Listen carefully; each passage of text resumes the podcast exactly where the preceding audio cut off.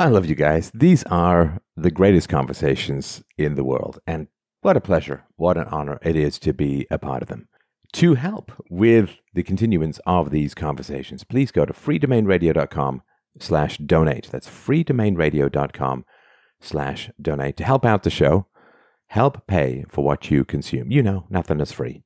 Four, count them, four great callers tonight. The first, well, a guy had a baby with a woman who came from a meth family, and then the mom got addicted to drugs. You know what? I'll just let the story play out as it surprises me, I'm sure, as much as it's going to surprise you. And this is a very concerned father who wants to know how can he best provide his daughter a strong female role model. It's a very, very interesting conversation. Now, the second, this is, I guess, career Machiavellianism. This guy had a Chinese boss, a woman who was a Chinese boss, and she wanted to hire Chinese only and eliminate non Chinese from the environment. What he did with this situation was pretty wild. And it's worth hearing to hear how it played out. But boy, if you've ever had one of those kinds of pointy haired bosses, oh, this is the conversation for you.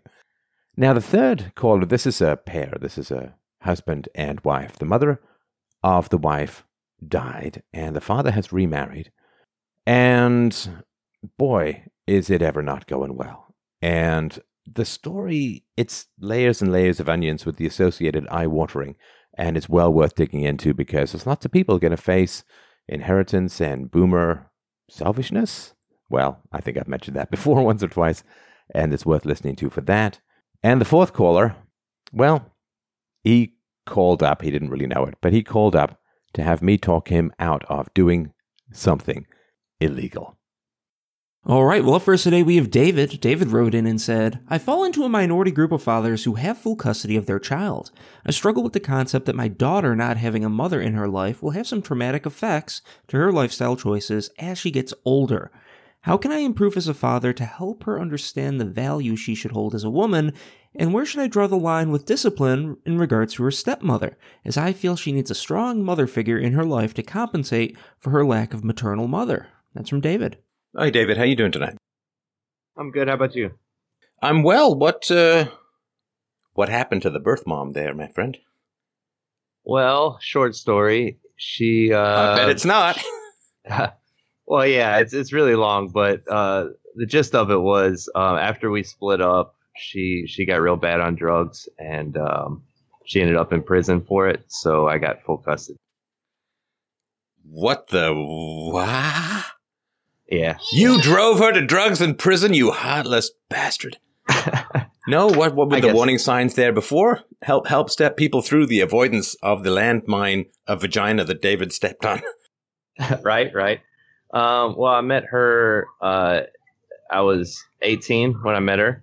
Uh, we were 19 when we had my daughter. Um, her family had a history of drug use, meth specifically. Um, her aunt had gotten arrested for a, a meth lab, and uh, we moved away from that situation. We moved up here to, and uh, yeah, if you could keep geographical references to a minimum, oh, yeah, yeah. that would be excellent. No, no problem. Yeah, so we uh, we moved and got away from that situation. Um, she had an issue being sort of a, a, a liar. She lied about everything a lot of people told me about it prior to us being together, but I was too too caught up in everything to listen. How pretty um, was she, or is she?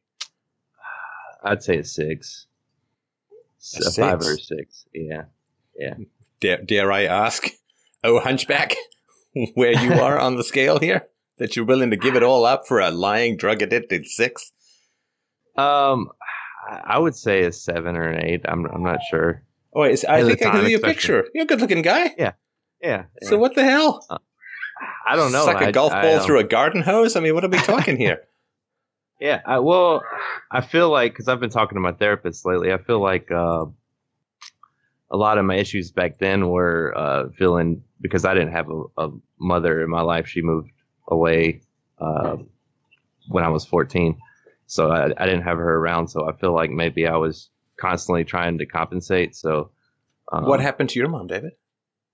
She moved to better her life and and find a better job, and I stayed with my dad after that. Um, so she took my sister and moved, and then I stayed with my dad because she didn't want me to have to leave my school.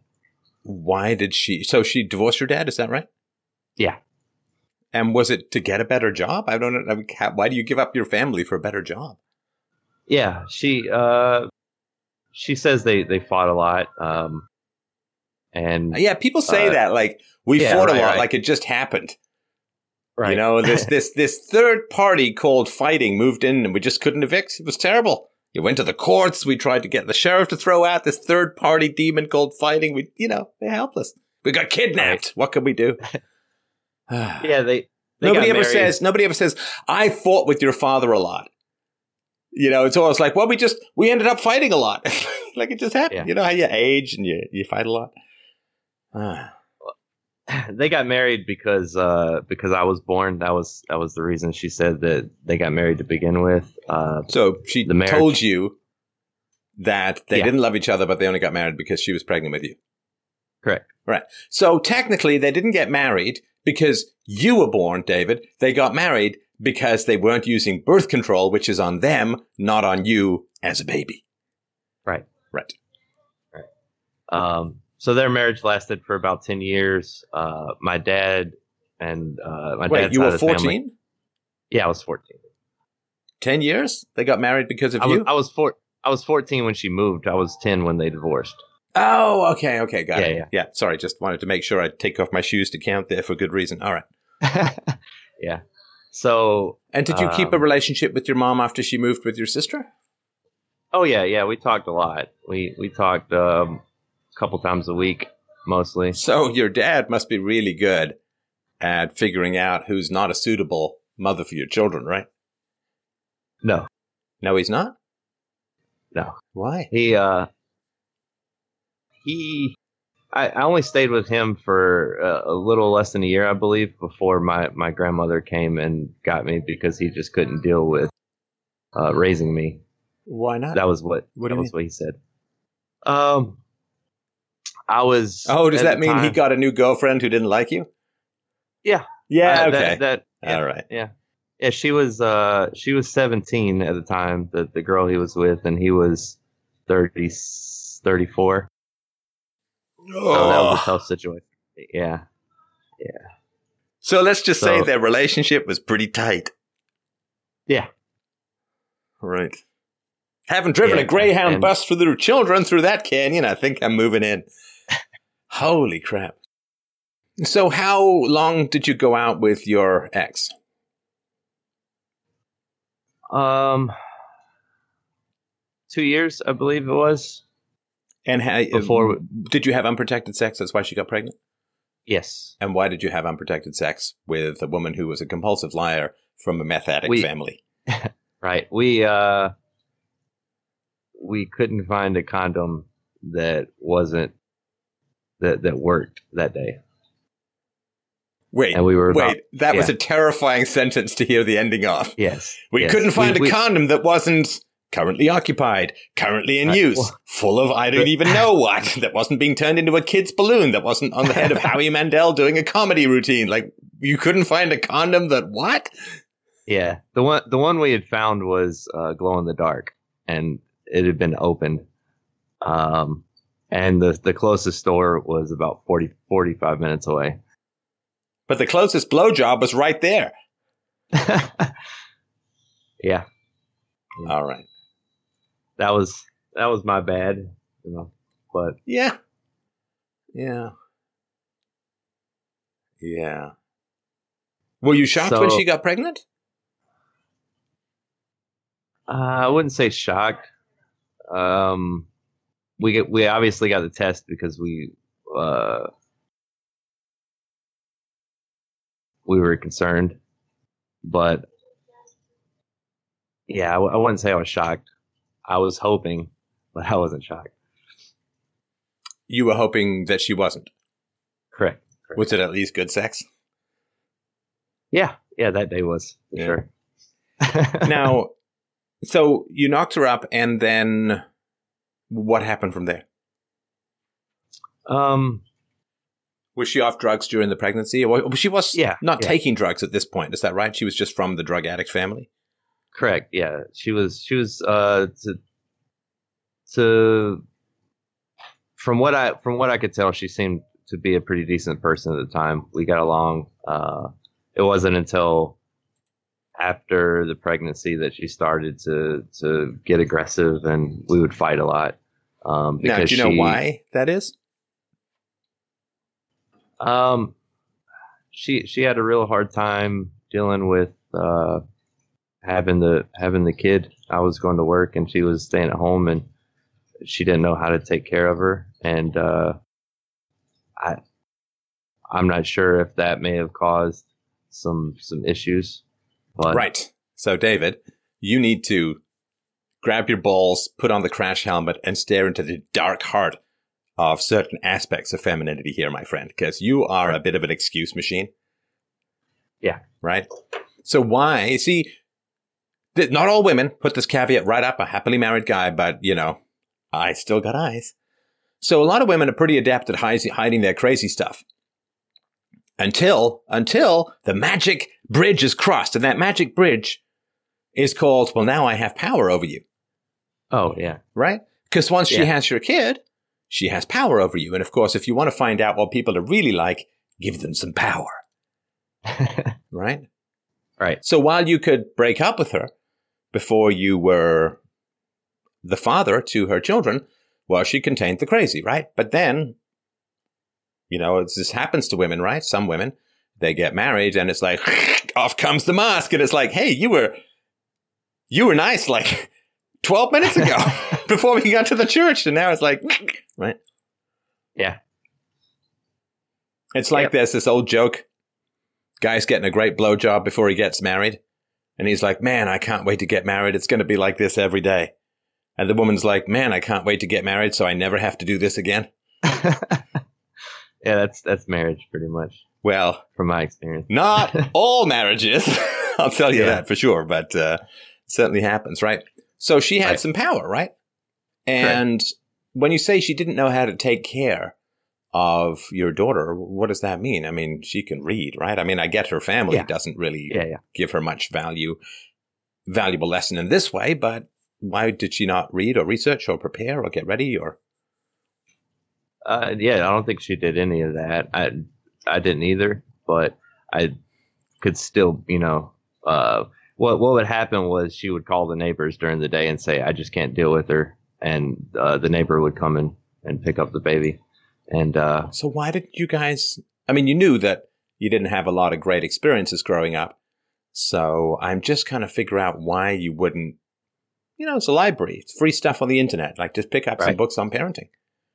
Yeah, it, I thought it would be an, an innate thing. You know, I, I didn't. I never thought of No, it is an innate been- thing if you just want to do unto others what was done unto you, True, right? Because we true, all taught how to parent by our parents. It's just if you want to move the ship's direction a little bit, you know.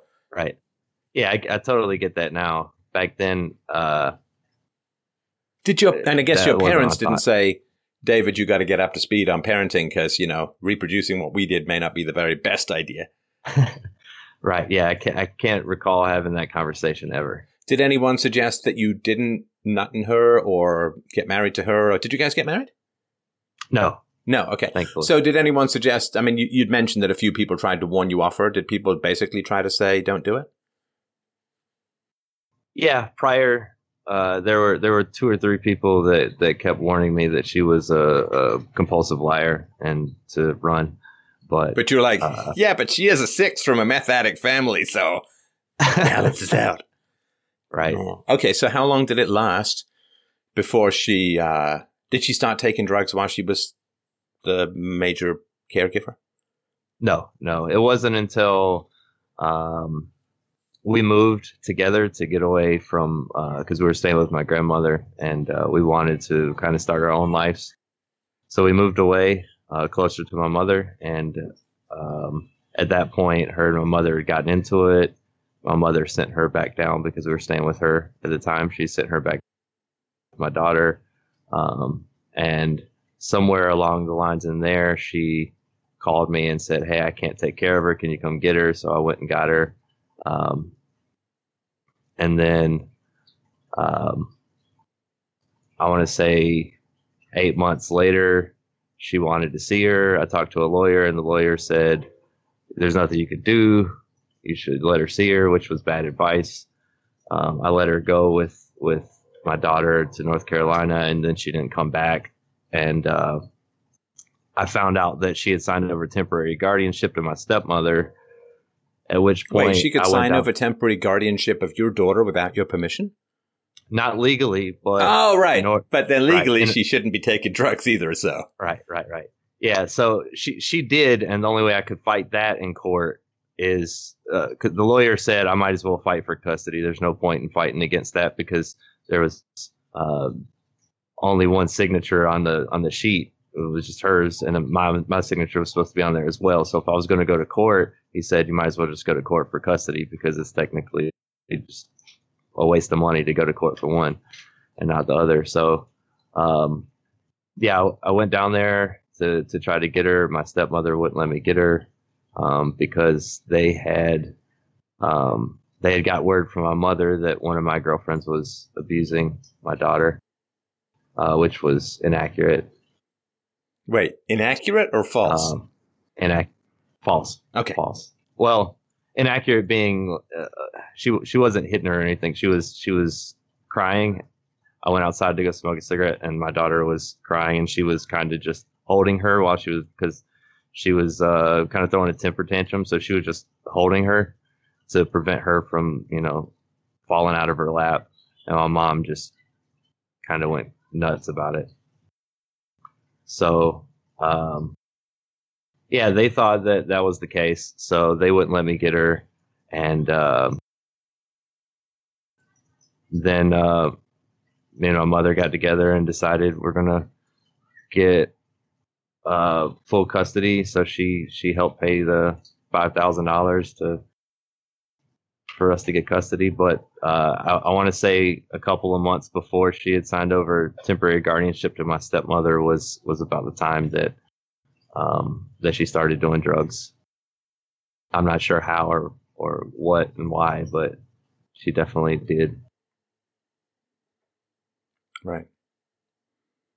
And how long ago was that? Uh, my daughter is almost 11, so that would have been eight or nine years ago. And how's she doing, your daughter? She's doing well. Um, no, no mental issues, no aggression, no. Um, she's she's uh, she's in homeschool. She wasn't doing too well in school. Um, she was in special ed classes, and they weren't giving her the one-on-one time she needed. So I started to to do the whole stay-at-home dad thing and homeschool her. Um, other than that, I, I haven't noticed any huge issues. Right. Right. Okay. And tell me about your new wife. Uh, we've been together uh, two about two two and a half years. We've known each other for probably three or four. And where did you first meet? Um, we met at a at a friend's house. She was actually she was actually dating one of my friend's friends at the time when we met. So, and she had been around uh, my daughter for a bit, and I felt comfortable with uh, the way she was with her. Um, so yeah, we dated for like a year and a half, two years before we got married.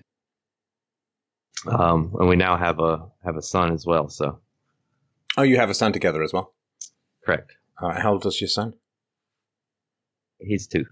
Right. And how? What's the relationship between your daughter and your son? Great, phenomenal. Now, does your daughter have any issues with your wife? No, no, not not on the surface. Hmm? Um, What does that mean? Well, I, I don't know internally if there's if she has any um any issues. I don't you know, it might it might come out in her teenage years. Right now she's seeming to be okay with the situation. And are you married to your girlfriend or your wife? Yes. Okay. Yeah. And so I'm not sure what your question is then, because you have a daughter who has a stepmother and she has a good relationship with her stepmother. And Right. if her stepmother is a quality person, then wouldn't a stepmother be the one to teach your daughter about femininity? Right, right, yeah. Um, well, I was more concerned about leading up to now. You know, that was eight years of her life of not having a mother figure, and if there's any effects. That and uh, a mother always talks to me about uh, step parents not disciplining children. Um, so I, I was thinking about that as well. Yeah, I mean, there's something I've heard which says that if you're not around a kid before the age of five or so, Uh huh. then you really can't be certainly you can't be the primary quote disciplinarian. But i mean to me i don't have no idea what disciplinarian even means with regards to children. I mean i've never had Right. to discipline my daughter. The the idea to me is is ridiculous. But uh all right. So i'm still not sure what your question is. Well, there's a lot of research on on the the effects of um, effects of children being without their uh, but without their fathers, but I couldn't find a whole lot of, about um, not having a mother around because even now her mother doesn't call that often. So I'm just concerned what to look forward to ahead with regards to her relationship. well no the problem the problem she's going to have is not primarily with her mother her biological mother david the primary problem she's going to have is with you because you Okay. chose that woman to be her mother right. right so Right. I, I gotta tell you i gotta think that's where the challenge is and did she approve of your marriage to your girlfriend Yes. Okay. Yeah, I actually asked her first. Right. Right. so i don't think like parental mistakes aren't a problem as long as parents know why those mistakes happen and can transfer the lessons to the kids right so if you know Right. why you ended up with the fairly homely meth addict and it's not that funny dude oh yeah. um, the fairly fu- the, the fairly plain, let's just say, meth addict, and decided to make her pregnant because you couldn't find a condom that wasn't already opened and glowing. Well, if you have an answer for that, then that probably is not as much of a problem. But you don't seem to have an answer for that, and guaranteed, in her teenage years, she's going to be wondering about that. She can't blame the father. She can't really blame the mom who's not there. I mean, she can, I guess, logically, but the way that teenagers work is what's in front of them is what's most vivid, right? So you're going to be the Right. person that she's going to be more upset about if she's missing having a biological mother around. right. So, what is your answer as to how you ended up with a drug addicted mother of your child? I don't know. Well, that's the problem then, right? Yeah. Okay. Yeah. Now that you've been asked the question, we've had a little bit of time to talk about it. Do you have any theories?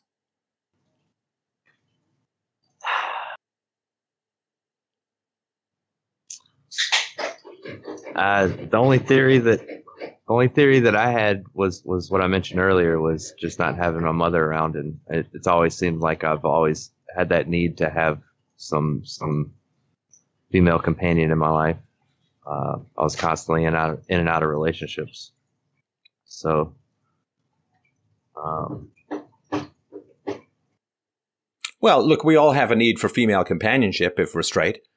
We also Right. have a need for food, but that doesn't mean that you eat something that fell off the back of a truck by the side of the road, right? That doesn't mean that you go and grill up some dead skunk that was hit by a van, right? So the fact that we have a need for things, we all have a need for water. That doesn't mean that we drink out of moose tracks, right? so Right.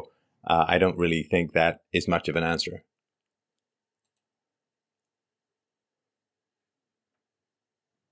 Well, I mean, like my my I don't know. I was uh, compulsively was I, I was never really single for long, more than a couple of weeks. Um, actually forced myself at one point to be single for um, for eight or nine months just to clear my head. Um, Was that before or after this uh, relationship with the girl's mom? af- after, After. okay. after, yeah. Right. So, yeah, I'm not sure. Um,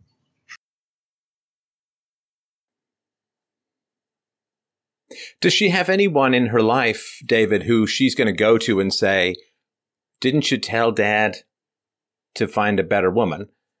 And that person is going to say, Well, yes, right? right. And so Um, then she's going to learn that you just don't listen to good advice, right? And then you're going to try and give her good advice. How do you think that's Yeah. going to go? Horribly. Yeah, it's going to go hard because she's going to say, well, why the hell should I listen to you? You didn't listen to anyone and you were damn well older than me and the stakes were way higher.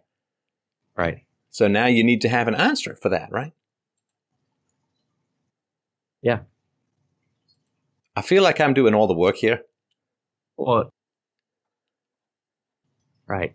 Yeah, I don't. I don't know. Um, Well, I'll tell you what. I'll tell you what. Things I haven't thought. Why don't like I've given you some questions, and um, I, I- you know, I don't mind pedaling the bike uh, if it's a bicycle built for two some of the time, but I'm not going to be able to. And maybe you feel self conscious because your daughter's around, but these are the questions that I would try to get answers to before she becomes a teenager, and the sooner the better.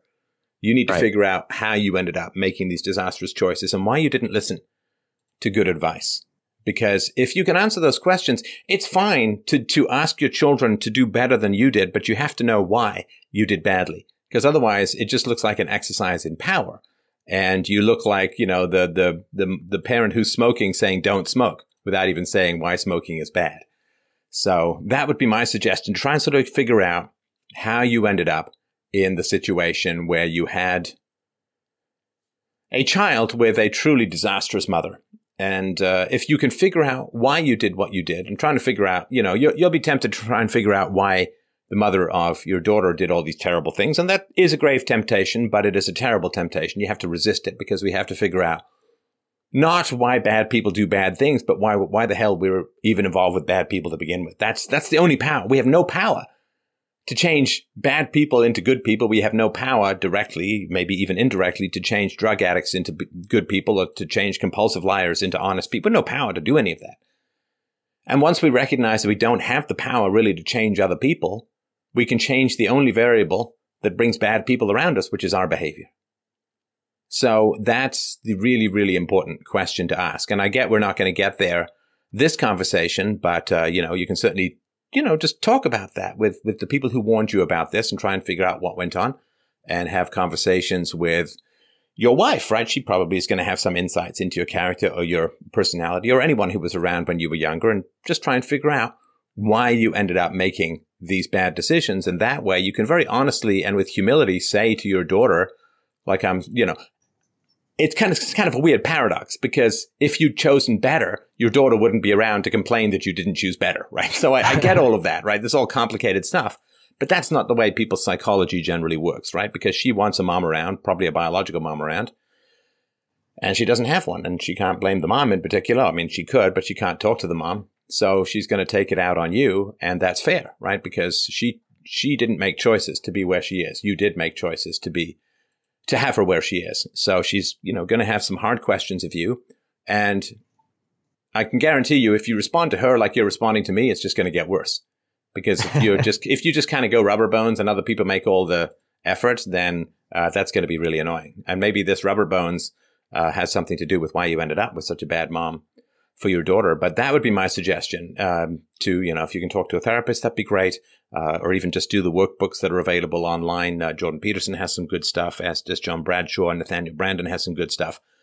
Just try and figure out why you ended up in this situation. And once you figure that out, then you can honestly say to your daughter, here are the mistakes that I made with all due humility. You know, I'm going to beg you to make better choices to, you know, cause I can't go back in time and make better choices, but I can at least try and help you not make the bad decisions that I made. And, and people will respond to that, but I don't think they'll respond to, you know, do, do something different without any self knowledge on your part. So I appreciate the call. Thank you very much. Uh, let's move on No to the next caller.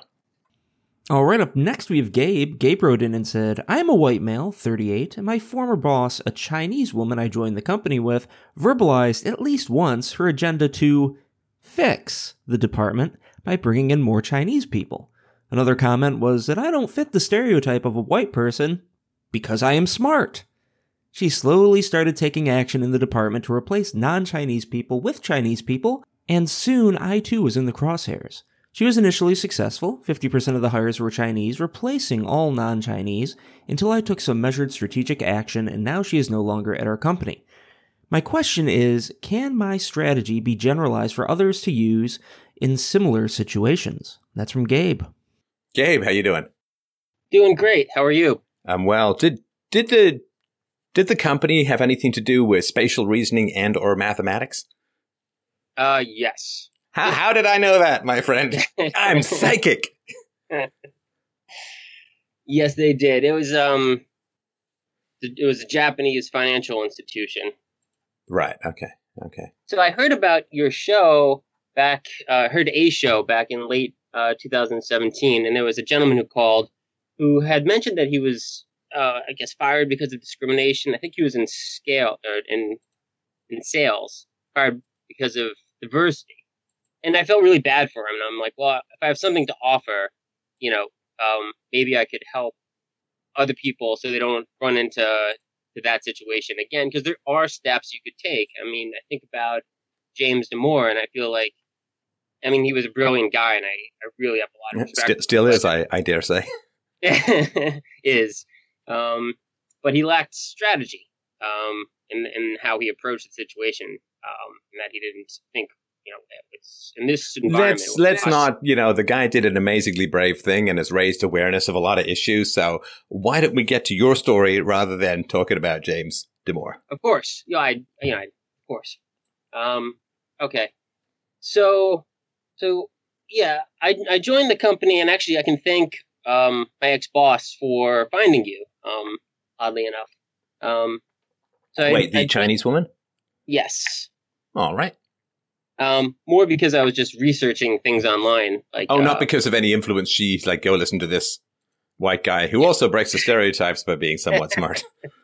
Right, exactly. Um, I was looking at uh, looking at looking into empathy, and I stumbled across one of your shows.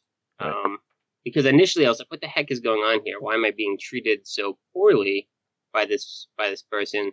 And um, and I thought she was a narcissist, which I, I still think she was is. Um, so yeah, we joined the company. I I came in with uh, ten years of, of prior experience. I was up and coming at my old company um, but left because the hours were too crazy to, to this um, company. And initially, things were great. Um, my, with, with my boss, I had no idea. Uh, you know, besides some of those comments, we got along great. We used to take walks uh, together. She had me take a lot of pictures of her, which I didn't. You know, I didn't make it think anything of. I was like, okay, that's just her personality. But hey, I'm getting along great with my boss. I'm doing a great job. she had you take a lot of pictures of her? Yeah.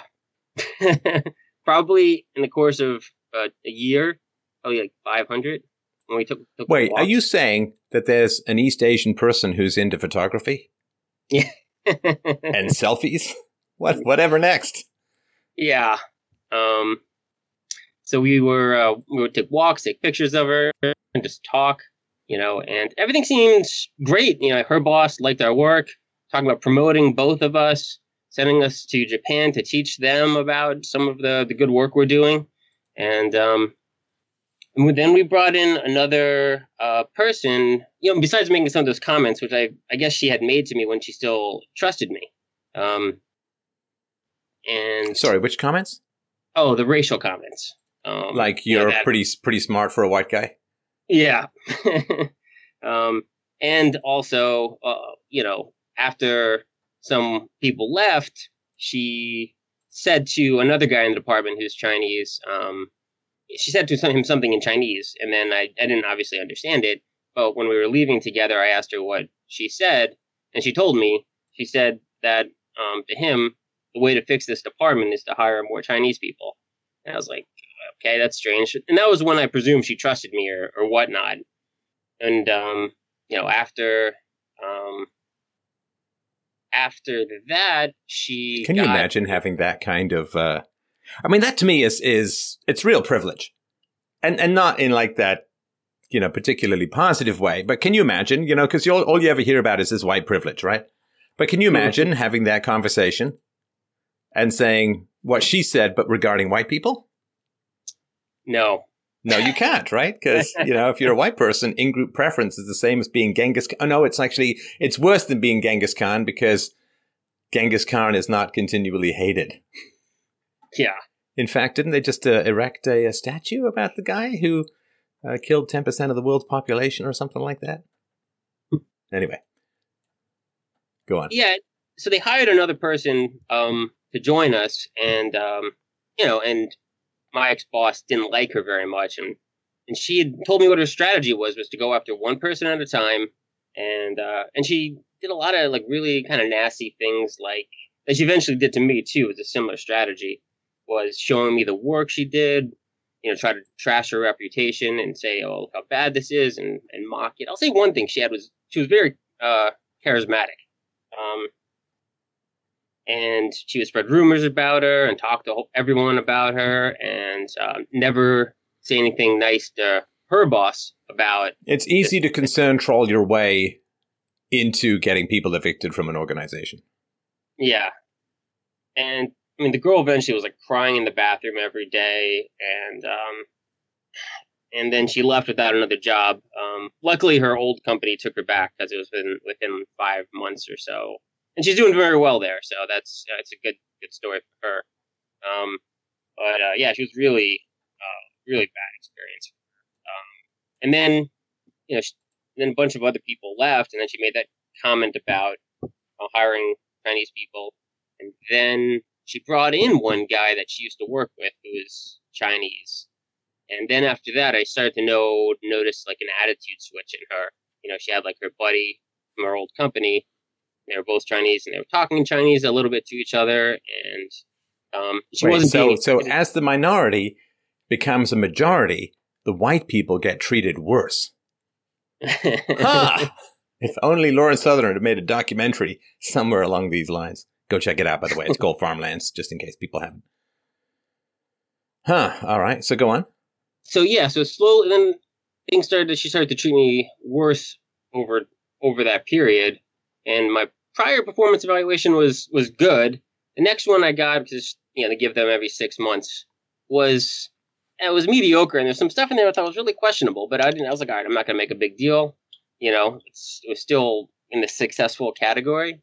And then um she started to really amp it up for when she hired um a Chinese woman to replace the white girl she um, harassed out of the com- company, and uh, and then they, she really started to amp it up at me, like like she was like like um, well she was doing all sorts of things like setting me up to fail on certain projects, the same type of strategies she did with the other girl, spreading rumors about me.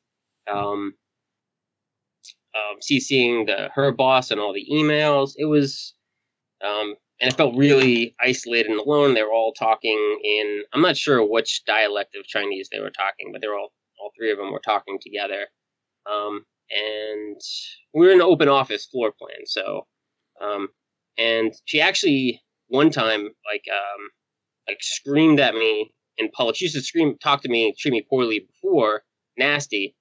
Um, but one time she was just, I guess she got, felt like very confident in her in herself, just started like screaming at me in public, and a whole bunch of people saw it, and I uh, I had to leave. I went to HR and complained.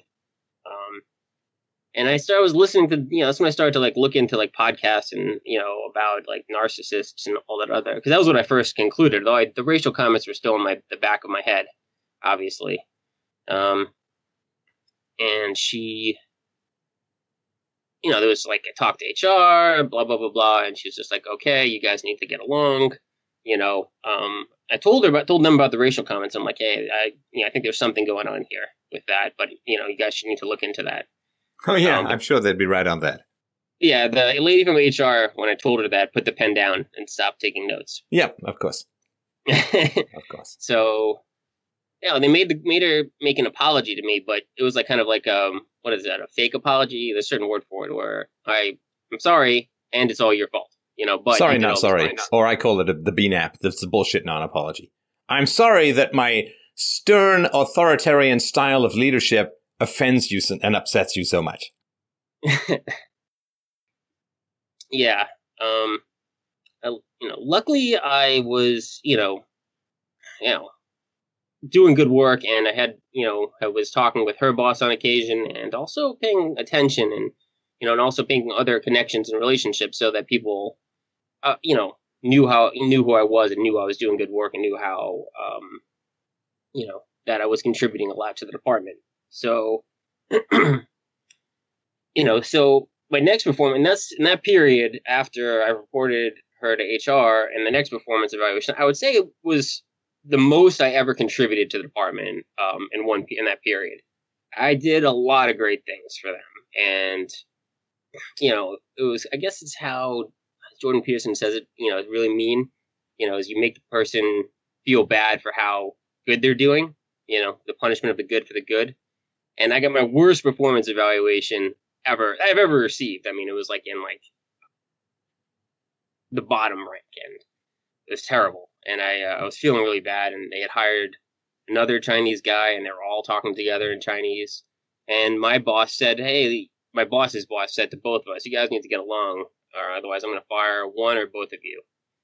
And and that's when I was like, okay, I need to do something here because you know, he, this isn't going to work out. And I did talk to him one on one later, and he said, look, I didn't agree with what was in that performance evaluation either, but um, I don't want to override my manager, you know, person who's working for me. And I What? was like, what? That's why you. Well, I told him. I was like, that's What a that's why spineless douchebag. That I don't want to disagree with someone who's my employee. It's like no, no, that's that's kind of your job. If your employee is going awry, you got to sort it out.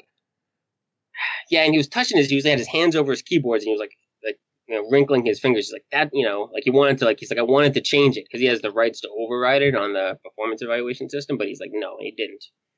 And I mean, I told him that that's that's exactly why they give you the ability to override the performance evaluation is for these exact situations. Well, the other thing too is you can't just suddenly get a bad performance evaluation in a rational company. Because there should be like a verbal, oh, you know, you're not meeting this objective or you're not meeting this quota or you're not doing this right. You know, let's get it corrected. The performance evaluation should be the result of you fail, like a bad performance evaluation should be the result of you failing to adjust your course based upon feedback for months before the performance evaluation, right? yes, I mean, I remember when I was in theater school, the first uh, term, uh, they loved me. They loved me. They were like, because I was in acting and I was going to go into the playwriting. They're like, no, no, no, man, you should stay in the acting. You're great, you know, fantastic. And then I guess they got wind of my political beliefs or whatever it was. But then second term, everything seemed to be going fine. And then, you know, I just got the most terrible evaluations and nobody gave me any feedback between the first and the second term. But second term, they just, you know, took a massive dump all over me. And uh, I was like, but why didn't you guys tell me this during the course of the term if you thought there were problems? It's like, it's not our job to micromanage you. It's like, no, that's not how. Not- and I remembered that when I became a boss, I would never let a problem fester and then just hit someone with a bad performance review because that's kind of abusive, right? It's your job to get the best out of people and it's your job to give them course corrections as they go. Now, if they don't take those course corrections or they fight back or they get worse, then eventually they'll get a bad performance review, but it's not supposed to drop on you like a ton of bricks after not getting feedback for months. Right. Well, it was worse than that. I mean, we were our desks were like five feet away from each other. But after I complained to HR, she stopped, literally stopped talking to me for months. Um, and she would only uh, communicate in email with me, pretty much. And Oh, you know, man. yeah. um, Passive and- aggressive, non confrontational. Boy, I'm Oh. trying to think of all the stereo. Anyway, okay, go on. she changed her strategy. I'll Yeah. say instead of being like overtly abusive um, publicly, she would do it. But you know, the good the good side of that was I had a lot of things documented in emails then. Um, and you're right. It was just like if I did something wrong, she should have been able to just talk to me. I mean, some of the things were so silly. You know, I mean, no one's perfect. I would, you know, obviously I. Uh, um, but All right, well, let's keep mo- let's keep moving on with the story because the micros, the minutiae of stuff is not going to be particularly fascinating to people. So then, what happened? you're right. Um, so yeah, um, so she, she stopped talking to me, and then we went on to a. Um, I just started researching things. Um, like you know, I had some OneNote um, notebooks where I was just documenting everything about racial discrimination because I was like, you know, this is my strongest. This is what's going on here. I think she was a narcissist and had other problems too, but this stuff is serious. And I actually did talk to some attorneys, and they said I had a, a very good case, but I didn't want to go that route. You know, that's wasn't. I mean, I I looked at the possible outcomes, what could happen there, and I it you know it wasn't you know wasn't necessary. If I sued them, I would be I would have left. I would have had to leave. I mean, you know, you know they would have had to circle the wagons. So, but they did say I had a good case, and um, I wrote and actually while I was I remember it was December, and I had a week off, and I was listening to your podcast about Bitcoin. This is right before it took off, and I was like, you know what, this is really fascinating, but I think I had better pay attention to this more. And I calculated how much I would have gained if I'd actually listened and bought some, knowing my own risk level. It was about, you know, fifty thousand dollars. But I think the net outcome with her being gone was much better value. Right. much better use of my time. Right. Um, Okay, so And- then how did you get her out? so I went to um I went to HR. Um well no what um so I asked for my seat to be moved because I used them four of them talking in Chinese around me was too much. And this other guy was starting to bully me too, a Chinese guy.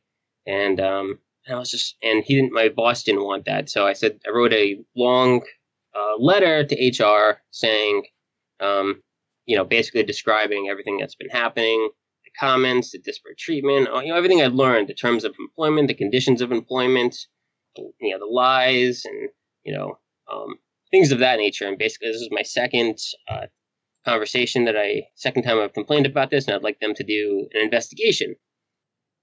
So the end result was they uh, they hired an investigator to come in, um, a lawyer, and um, I went over to the lawyer's uh, office because they didn't want to do it inside, and they interviewed me for probably close to eight hours. Um, and then they also interviewed Well, I not, not in a row, I hope. no two four hour meetings. Right. Um, yeah, and she was good, and she her and I got along great. Um, but she uh, she did grill me. Um, and I assume she did the rest. Uh, had conversations with uh, a bunch of other people too. It's so sad too when a boss, like when they need to hire outside people, it's like just do your jobs. You're the boss. Go sort it out. Like why you need to hire all these outside people to do your basic management functions like resolving disputes just seems kind of sad to me, but I'm sure that maybe there are legal reasons for it. I don't know. Yeah. Um, and You know, it's like it's like you've got a job as a typist in an organization, and then someone asks you to do typing, and it's like, well, we better bring in an outside typist for this. well, why do we have? Okay, oh, the end result of that was that I mean, strategic. Uh, they they said that there was no racial discrimination. Presume that they told me that just because um, they didn't want to admit fault, because then they'd basically have to do something. You know, they'd be missing admitting they had a liability from the legal perspective. But two months later, she was gone. You know, um, so it wasn't on friendly terms. oh, so she was can't. I don't know exactly what happened between them. All I know is, you know, after all that, she was let go. It was it was stressful for me because the legal department sent out after I met with the attorney, they sent out a letter to our entire department and a bunch of other higher ups in the company saying, um, you know, what had happened. I filed a cl- claim, not with anybody, with them, that I've been racially harassed and whatnot, um, and things of that nature. And she uh you know and that was, was oh my gosh i felt so like every eye in the apartment was on me when i saw that email because i was cc'd on it and that was pretty Did you know that Yeah. the conversations you were having might be disseminated through the company? i well they have, they have a policy that said complaints shouldn't be um told to anybody you know so oh privacy will be Yeah. handled and but then they also told me, said, well, we'll try to keep it private. No, I didn't think that they'd take it to that level unless I What do you mean they try to keep it private, but here's a public email to the entire company about your complaints? Well, it wasn't the entire company, but it was it was enough. It doesn't Um, matter. I mean, that kind of stuff is going to be talked about by everyone, right? Yeah. It was So your was enough. company is terrible. They made. I think that was a bad decision, but they did eventually do the right thing. I mean, arguably, they could have just um, used all those prior performance evaluations to just fire me, you know, um, or they could have just offered me money to leave, or a lot of things. But I think they tried to do the right thing. Um, No, right? it was just it was surprising to me how long it lasted with my ex boss because I mean she she I mean she wasn't stupid she wasn't as, as smart as I am but she she did do a lot of things that were um like I would say fraudulent like um but not really directly um like other things like she would take extra vacation and no one was tracking it and eventually she got caught on that but they didn't fire her for that. I would have fired her for that. She took like three times as much vacation as she was supposed to. Um, taking extra trainings when she was. Wait, she to- took three times the vacation she was supposed to take? Yeah, they made her work to uh, without pay to make it up. But that Wait, was- because, you know, normally people get, like, at that level, they'll get, like, three weeks, right?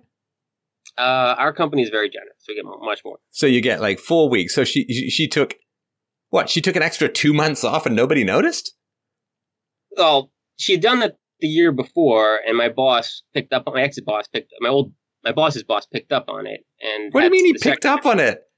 I know She's he's, gone uh, for two months? and people well, are like, straight. I don't know. Is she, I didn't even notice. Well, if you don't notice, you shouldn't be working there at all, right? I think if I was missing for two months from this show, people might notice a little bit. she would she would she didn't do it straight. She'd be like, I'm working from home. You know, I'm not working. I'm not working. I'm I'm taking off on Friday. I'm you know, just a day or here or there. So it Is wasn't this, like a it co- was, is this a company that has a lot of relationship to government contracts? I don't I don't think so. All right. All right. Mostly like giant companies in Japan. Right. um, okay. Um, but they are my boss. I would say, and I don't know if it was because she was like messing with his head too, because of the narcissistic aspect. His memory at the time was absolutely terrible. Like he couldn't keep things straight in his head. Very, it was like he had the memory my the head of the department. You mean your boss's boss? Yeah, he's he's better now. Um, after she left, but for while she was there, it was pretty pretty. And was your boss's boss a white guy? Um Mexican? Mexican. Okay. All right. I think he's gay.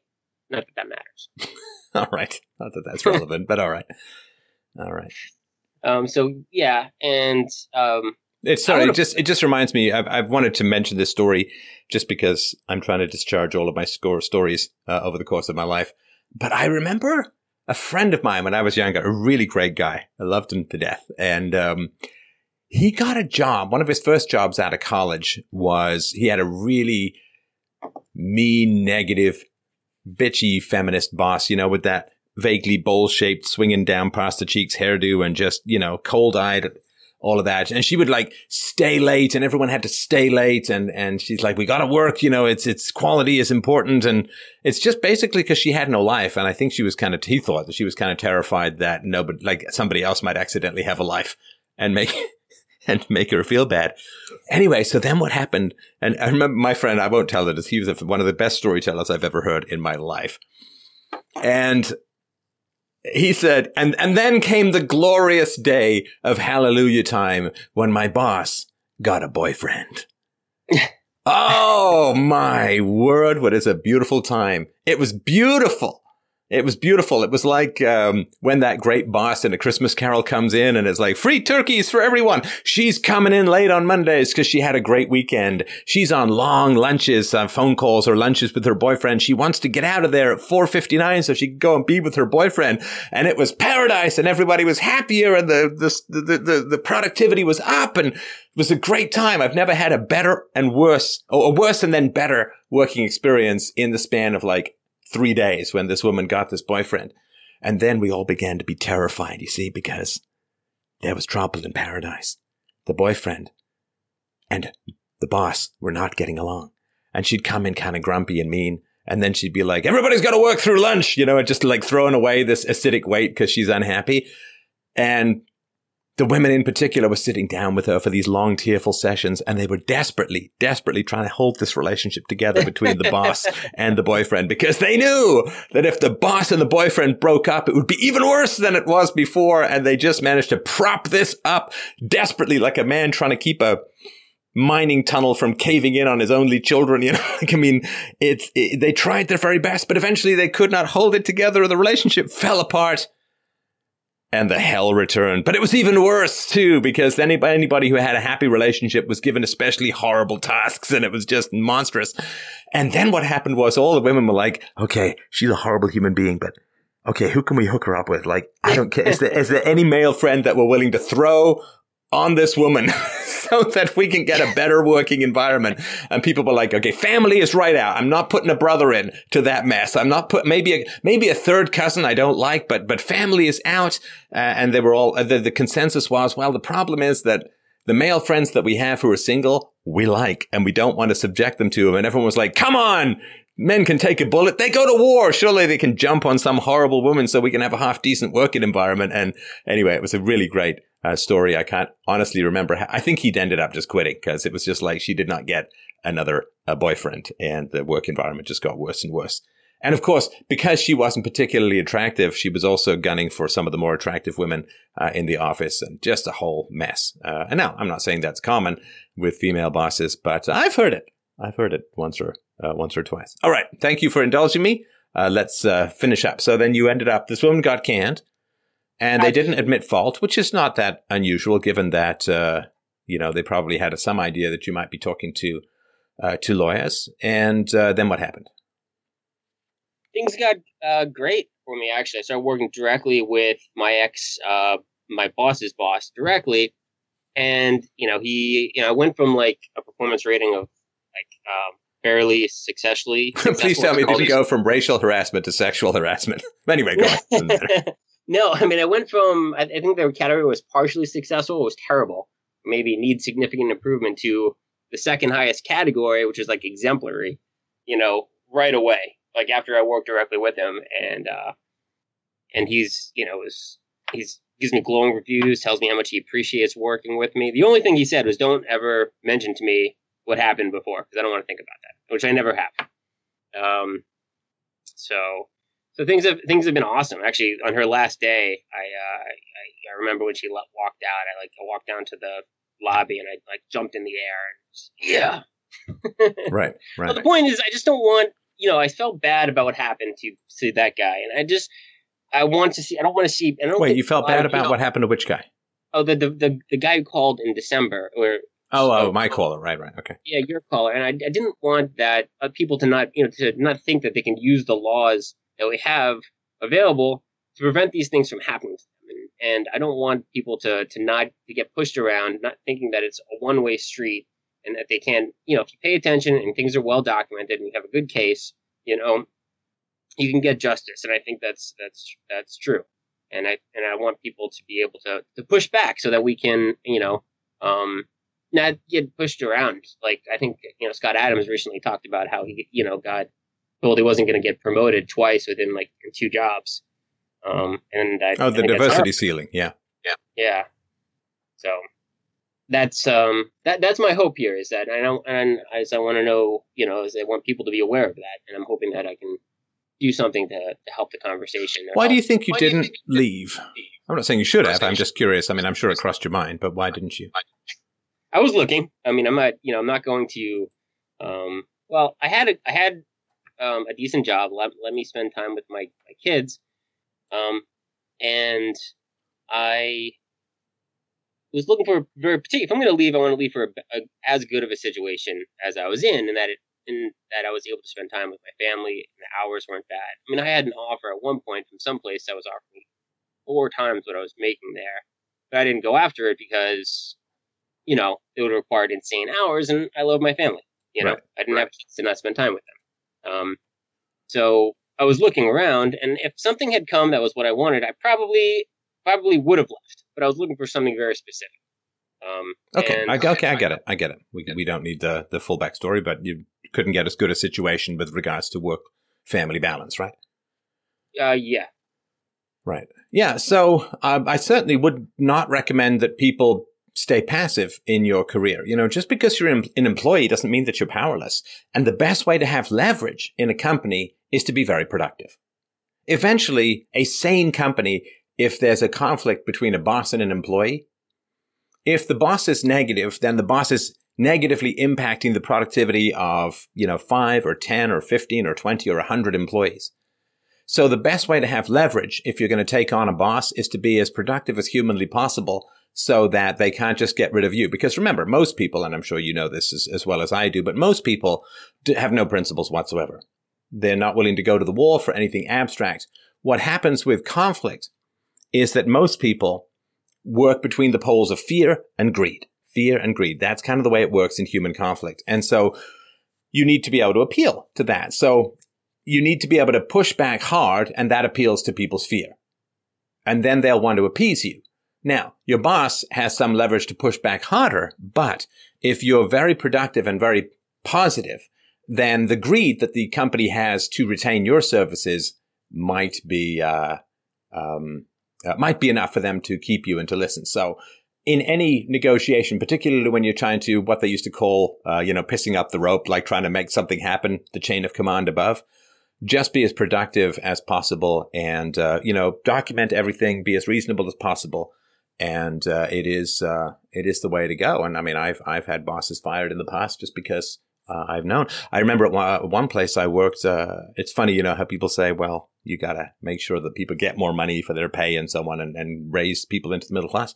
Yeah, they. I got uh, was told the, by employees of mine that they felt underpaid, and so yeah, I ordered a survey uh, salary sample and so on. And we looked at general salaries and we looked at general skill sets and we looked at this, that, and the other and the cost of retraining. I made a business case to a board and got people's salary up 20 to 30% uh, on average. And uh, so, you know, the fact that I was the first boss they'd ever had that was willing to go to the wall to them for them uh, helped a lot, of course, right? So then you have credibility. So then when I got in conflict with a boss, uh, everybody knew that I was able to ask extra- extraordinary things of the development team. A, because I was willing to come in and do the work too, and B, because they knew that I had really valued what it is that they were doing. And so when it came to a conflict between me and a boss, well, I came with the whole development team and it was that kind of company. So uh, just make sure that you are liked, that you're uh, productive, that you're um, part of a larger unit as a whole.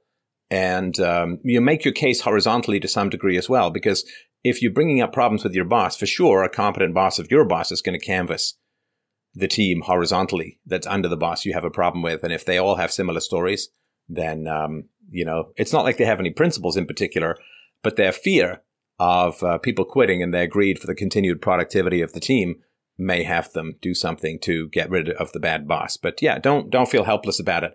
You become a boss by acting like a boss. You don't become a boss because you're just kind of down there doing your job and you get plucked out of obscurity and promoted. You act like a boss. You just act like you're in charge of the company, not in an arrogant way, but just in a proactive way. And uh, you end up being a boss because you act like a boss, right? As as the old saying from Aristotle goes, we are what we repeatedly do. And if you repeatedly act like a boss, sooner or later, people will just be like, well, we might as well promote him because, you know, he's doing the job anyway. Right. Agreed. All right. Is there um, anything you wanted to add to that to give people the uh, oomph to start managing upwards, which is a tricky and exciting thing to do? Yeah, I, I would say, you know, doing great work, I, I, outlined what my strategy was, It was doing great work was the number one thing that I did. Um, but um, making sure. Yeah, I, I, don't really have much to add. I think you, you summarized it very nicely um, as far as the, the strategy. Um, just be conscious of, of, of, of these things because most people aren't going to be as overt in their comments. And if you see things that look strange, you know, pay attention. I think my boss, ex boss, was really stupid in making those comments, and most people won't, and um, it'll be harder to de- detect.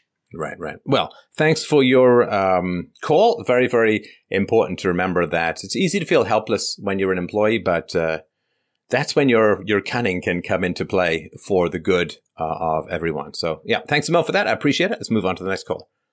Thank you, Steph. All right, up next we have Ashley and her husband Michael. Ashley wrote in and said, "My mother had a very unexpected death after her birthday due to a heart attack."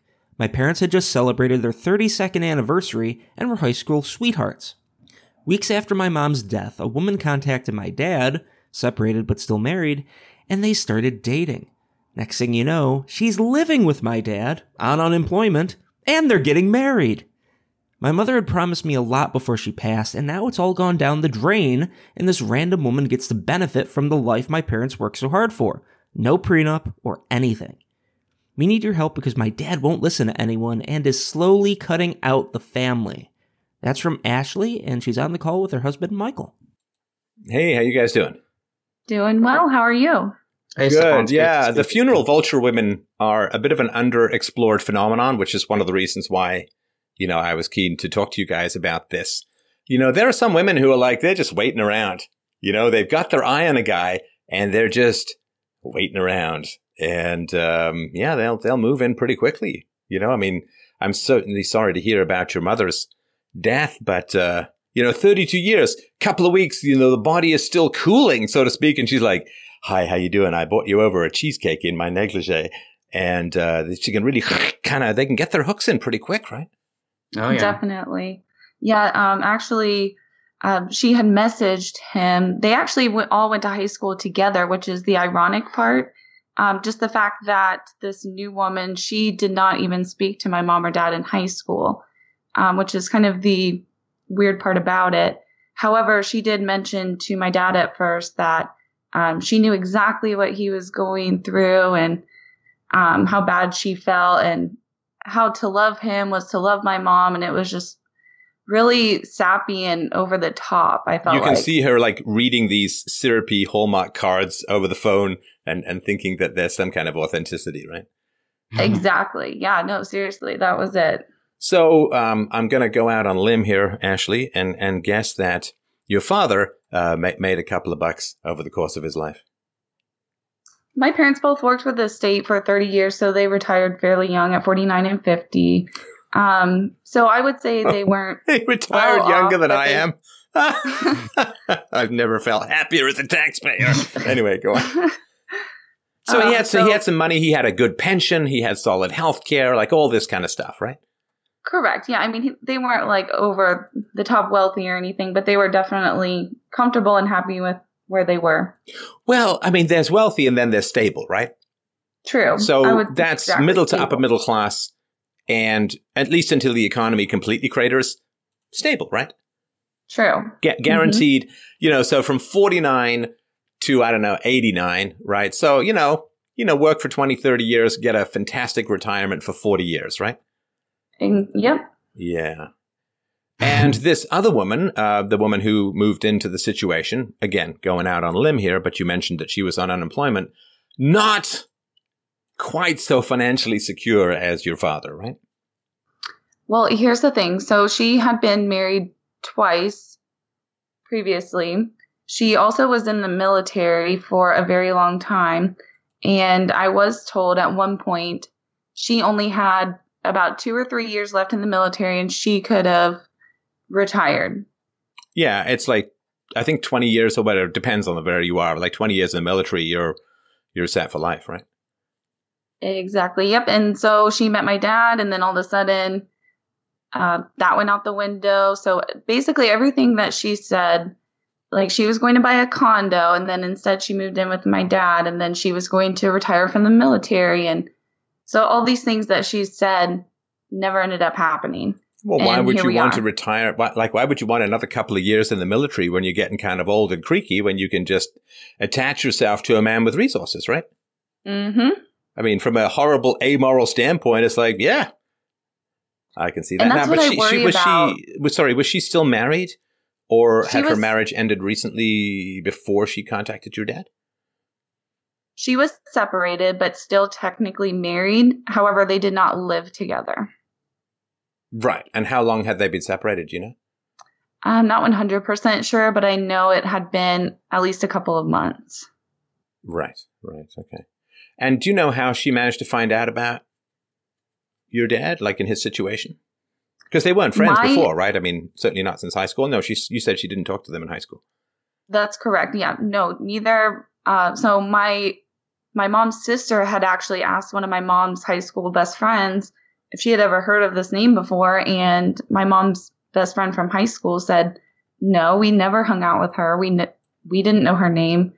Um, so basically, she came out of nowhere. And what I think might have happened since she contacted my dad through Facebook is maybe she had seen something through mutual friends, like high school uh, people. That would be my oh, about your mother's death.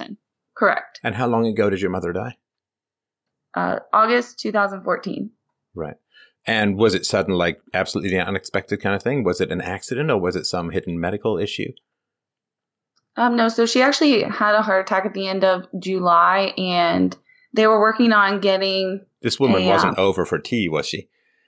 No, Okay, just No, no, no. just checking because you know. no, my dad was always at the hospital, and so was I. And actually, my husband and I had just had a baby in May, so it was a, a lot of stress going on, and we actually lived an hour away, so it was very stressful. So she had a heart attack. Did she recover from that, or did she die? So what happened is she got put like on an LVAD machine, and those are more or less like a temporary kind of fix. They went to go put in uh, like something into her heart to keep it going, and they were unable to do the surgery because she got a urinary tract infection. So they were going to put like an inside pump into her heart. And with the LVAD, which is basically a machine that works from the outside to help your heart keep flowing, Circulates the blood. yeah, it helps the blood circulate. Um, that was actually helping the other side of her heart get stronger. So it was sort of, she was actually getting a little bit better, which is why they had opted um, for that surgery. But since she had gotten the UTI, um, they were no longer able to perform it. And then, Yeah, they have to clear that out right before Exactly. they. Right. Okay. Because they didn't want an infection spreading throughout her body. Because I guess the um, the operation, like if they crack your chest, it must do a pretty horrible number on your immune system for a while. So I guess it's the fear that then the infection is going to spread as a result of the uh, uh, surgery. Okay.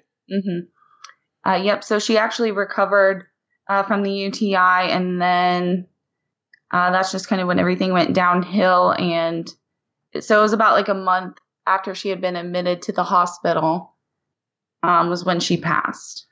And, And the heart just, Stefan, just gave there was out. actually Sorry to interrupt. really- Her heart just gave out one night as- unexpectedly, or was she in decline? The the LVAD actually came apart. Yeah, the device failed. It was actually really tragic because the because device failed.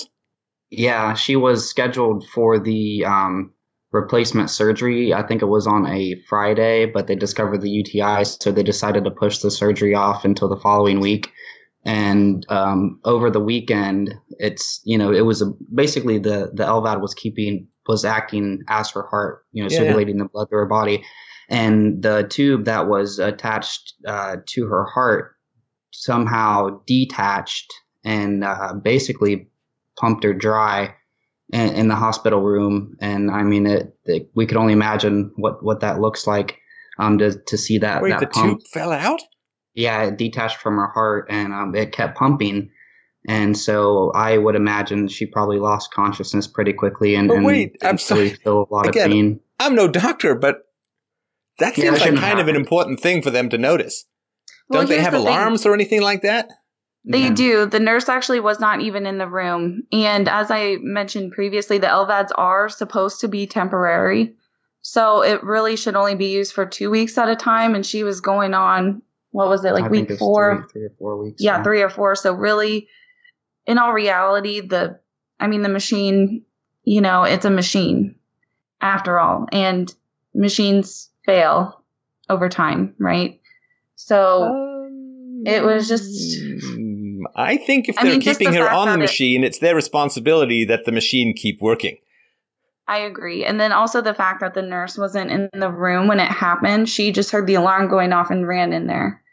Oh, so the alarm did go the off when the tube fell out, but they couldn't get it back in time. Correct. Yeah, she because she was in the next room over talking with the other nurse. Was she supposed to be in the room?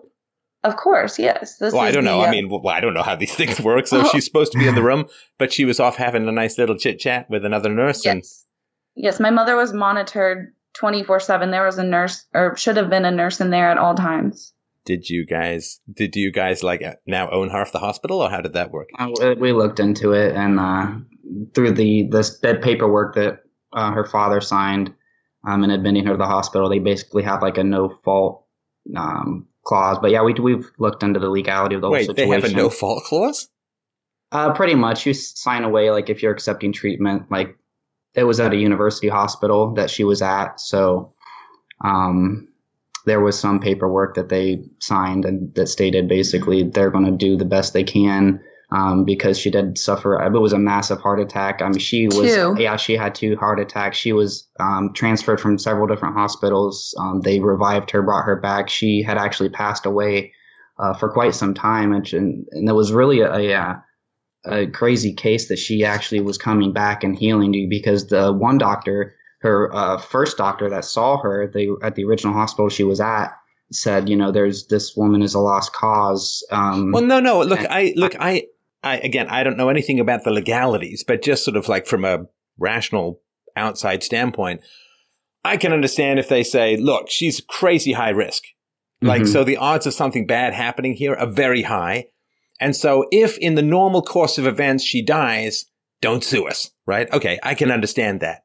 However, the, yeah. they also said we're keeping a nurse in here all the time. So if the nurse isn't in there, that's not in the normal course of events, right? And I also don't know if that would have been, although she did admit to it, I don't know if it would have been a situation where it just would have been our word against her word, even though she did admit to it. So well, it no, could they have have been. security cameras. So they have another nurse she was talking to, and they subpoena the shit out of these people. And if you lie, you're in big trouble. yeah, it's true. Yeah, that could be. I think we were just at such a place where we were just devastated that something like that didn't come to mind. We were, you know, trying to plan, plan a funeral. We were. Okay, no, listen, I'm just, I just, We don't even know I'm how it asking the question that I'm curious Mhm. about, and I also know that the audience uh, is is going to be curious about. So I just Well, we wanted to did have a lawyer that. look at it, I'm sorry. and we had a lawyer look at, at the case, and he had all the medical records and um, the logs from the hospital. And that was uh, his recommendation was not to pursue legal action because it would ultimately he thought that, the case would not be a successful one. So All right. Well, uh, certainly uh, take a lawyer's advice over my uh, questions. I just, it's something which I'm sure you thought of as you pointed out. You talked to a lawyer. My audience will will uh, uh, will be curious about it. But all right, so so this woman uh, is is uh, sympathetic and caring and knows exactly what he's going through. And then, how long did it take between her contacting your father and moving in with him? I would say about It- it three or four months. Yeah, it wasn't long. I mean, she had her own house, and the next thing you know, they're fixing up her house. They put it on the market. She sold her house, and like Ashley said, um, she be like, "Oh, we're never moving in together. This is just, you know, she's going to get a condo." And then, you know, the next thing we know, all her stuff is in uh, Ashley's father's house, and she's moving in. But and mu- we were so so they must have decided to move in. I mean, sooner than when she actually did move in, right? Yeah, I mean that unless they're just not being honest with us and upfront because Ashley's, you know, very emotional. She's an, an only child and her mom she was very close to her mom. Um, and maybe she's they were trying to protect Ashley from the, the feelings that she's having now and has been having, you know, since her, her mother passed. Um, so maybe they were trying to I don't know, shield her in some Well, Weird what do way. you what do you sense? So if she moved in, say, like th- three months after your mother died, Ashley, and they must have gone through at least some planning or preparation, as you say, fix up the house and put the house on the market. What's your thought about when they may have started talking about it? If you so had to guess. I knew, so I knew about her uh, renovating the house. Even my dad's neighbor was involved in helping with that. It was ridiculous how many people were involved in helping with that. Um, I would say it was probably around two or three months, if I had to guess. That well, no, were three three months you said, or three to four that she moved in, right? And that yeah, takes I, some I think it was right? a very quick. I think it was a quick decision because she had the option of either um, buying a new place or moving into one of her mom's rentals, which I know she didn't really want to do due to the area of these rentals. So it just seemed logical that she would just move in with him. Did so your I mother think she have? played uh, the game. Sorry to interrupt. Did your mother have a life insurance payout as well? I we don't know. I don't know that. My dad is has not been clear with me on hardly anything actually. Hmm. Interesting, huh? Yeah, Ashley hasn't seen a, a single dime or in any sort of um, will or you know any sort of inheritance or anything like that. I think everything has just gone to her father, and he's not really. Um, He's not managing it well. Yeah. But did your it mother have a will that you know of? She did. And do you know what the content was of that will relative to you? I do not know specifics. However, knowing my mom, I would assume that Wait, she wait, would can't have. you see the will? I'm never over there. I saw it one time, probably five or six years ago, so that's why I don't know exactly. No, but you could. I mean, if you're named in the will, or it's your mother, can't you? Can't you see the will? I could ask. Well, you could Ah. go to the lawyer. You don't have to go through your father, right? You can go to the lawyer and say, "Am I named in the will?" And if you are named in the will, well, you get to see it, right? I assume. I would assume so too. Yep, I honestly hadn't thought to do that because Can my, I suggest you do that? I will Oh, actually. please do. So thank you for bringing that up. Yeah. But one of the like things people that can't put you in a contract and then say you can't see the contract, right? That's true, yes. But one of the things I was thinking too is just I know I would have known what my mom would have wanted to do, obviously. And so Pretty I sure she wouldn't want the tot from high school getting it all. Exactly. And then also one thing too is that I feel like she would have trusted my dad and maybe that was a mistake on her part. Okay, well we'll we'll get to that in in a sec. So within a month or two, your father and the Black Widow woman, or whatever we want to call her, Lilith. Let's call her Lilith. Lilith. Um, so your your dad and Lilith start planning a life together. And did your dad talk to you about any of this? I wouldn't say he talked with me about it. I would say he told me about it. Right, and he told you about it when she moved in or before she moved in, I want to say it was before. but, But not it did long happen before. Is that very- right?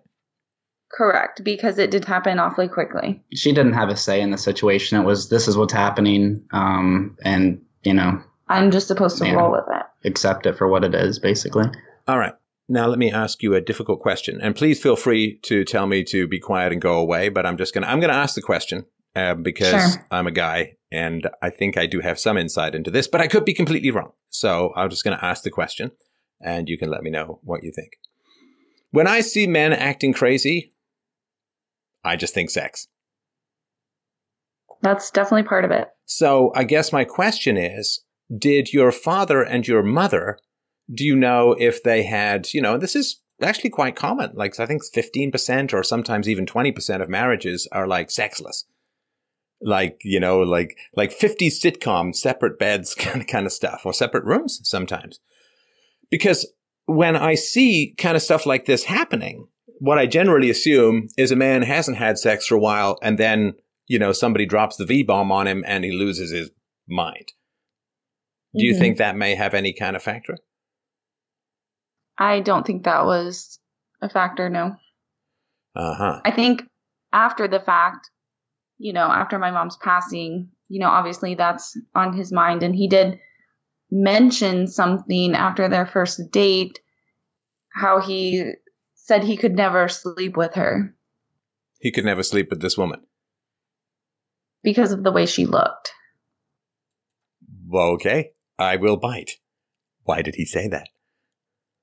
I don't know. I guess It was a, said in a comparison. He was comparing um, Ashley's mother to this new woman and said she's no Ashley's mother.